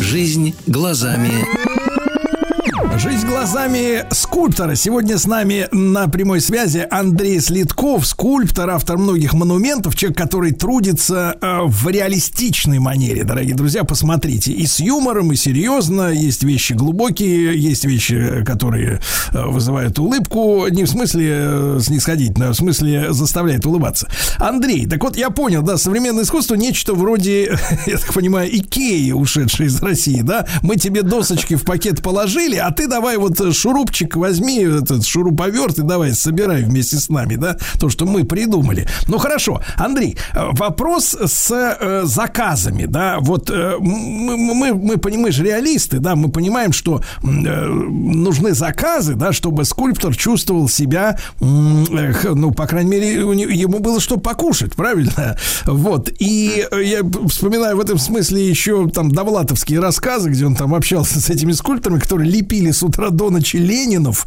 вот, потому что э, был госзаказ на Владимира, Владимиров Ильичей, э, вот, и они очень хорошо продавались. Э, Как сегодня вот быть, как, как это баланс выстраивать, да, у вас есть какой-то менеджер, да, который, например, или рекламный агент, или, как у спортсменов, там, спортивный агент, да, который пристраивает человека в команду, в какую-то, да, А, а, и, и- и как вот это сх- сходится, да, ваши личные а- амбиции, ваши принципы и заказ на тот или иной памятник, потому что дорогая история очень. Э, Ну, как такового прям менеджера. У меня был один период э, товарищ, который занимался э, поиском э, каких-то заказов. А, н- Но в конце концов, вы знаете, репутация начинает работать на тебя, когда ты выполнил срок, выполнил э, качественно э, заказ, все всех устроило, и э, ты нигде никого не подставил, ты надежный человек, и к тебе начинает, тебя начинает рекомендовать один э, человек другому, э, потом, э, потом уже смотрит, а вот эту вот скульптуру кто сделал, а это вот, а, ну давайте, давайте к нему обратимся. Андрей, а вы Вот, и- поняли, да, сколько лет, э, сколько лет или сколько памятников надо сделать, чтобы у, у настоящего скульптора появилось имя, которое начинает работать на него? Э, Да, с каким терпением надо запастись? Тут терпением, знаете, каким надо запастись, когда ты делаешь какой-то большой монумент э, великой личности практически за, за еду, потому что э, ты хочешь, чтобы твое имя оказалось на постаменте этого, этой скульптуры. А, и когда ты таким образом вкладываешь, ну, твой вклад это, это в имя, это отсутствие некоторое время дохода. А, и уже потом, а, потом это очень-очень хорошо возвращается бумерангом тебе, как бы уже читая твое имя на постаменте красивой большой э, скульптуры, а, человек заказывает, ну или, или государство а, уже за деньги тебе хорошую другую Андрей, скульптуру. Андрей, я ни- никогда не лезу в личную жизнь, я, я ее уважаю, но тем не менее скажу так вот. э, Сегодня, когда по соцопросам женщинам очень нравятся айтишники, потому что у них стабильный высокий доход, да, а вот э, художнику приходится годами работать на свое имя. Вам повезло встретить женщину э, еще в том периоде, да, нищеты, давайте называть свою вещь, вещь своими именами, которая поняла вас и вместе с вами дожидалась вашего расцвета именно финансового. А, Да, я еще студентом познакомился в своем институте в Суриковском с моей любимой женой. А, И уже к окончанию института у нас было двое детей, и, и работала она, она архитектор, она работала, я сидел дома как домохозяин, как нянь. Вот. А, Меня несколько раз тогда на деньги заказчики опрокинули, и, эм, знаете, такое уныние было. Ну, потом шаг за шагом. Сейчас, знаете, вот у нас четверо детей, э, и э, удается спокойно существовать э, на деньги, зарабатываемые профессией. Ни в чем не нуждаюсь. Даже по сравнению со среднестатистическим россиянином, я думаю, я на, Нет, я на- рад, я рад, да, да, остается ситуации. только в этом смысле, да, порадоваться за вас, да. А, э, Андрей, еще вопрос, не могу его не задать. Слушайте, у нас в последнее время в стране появились, ну, помимо так называемых, э, так сказать, вот современного искусства, да, где надо заниматься сотворчеством, а, появились памятники, которые просто напоминают нам о том, что, ну, не все люди видят что-то да, и, и умеют это передать, да. Вот, например, нашумевшая, наверняка вы слышали, Аленка была, помните, вот такой памятник э, уродский.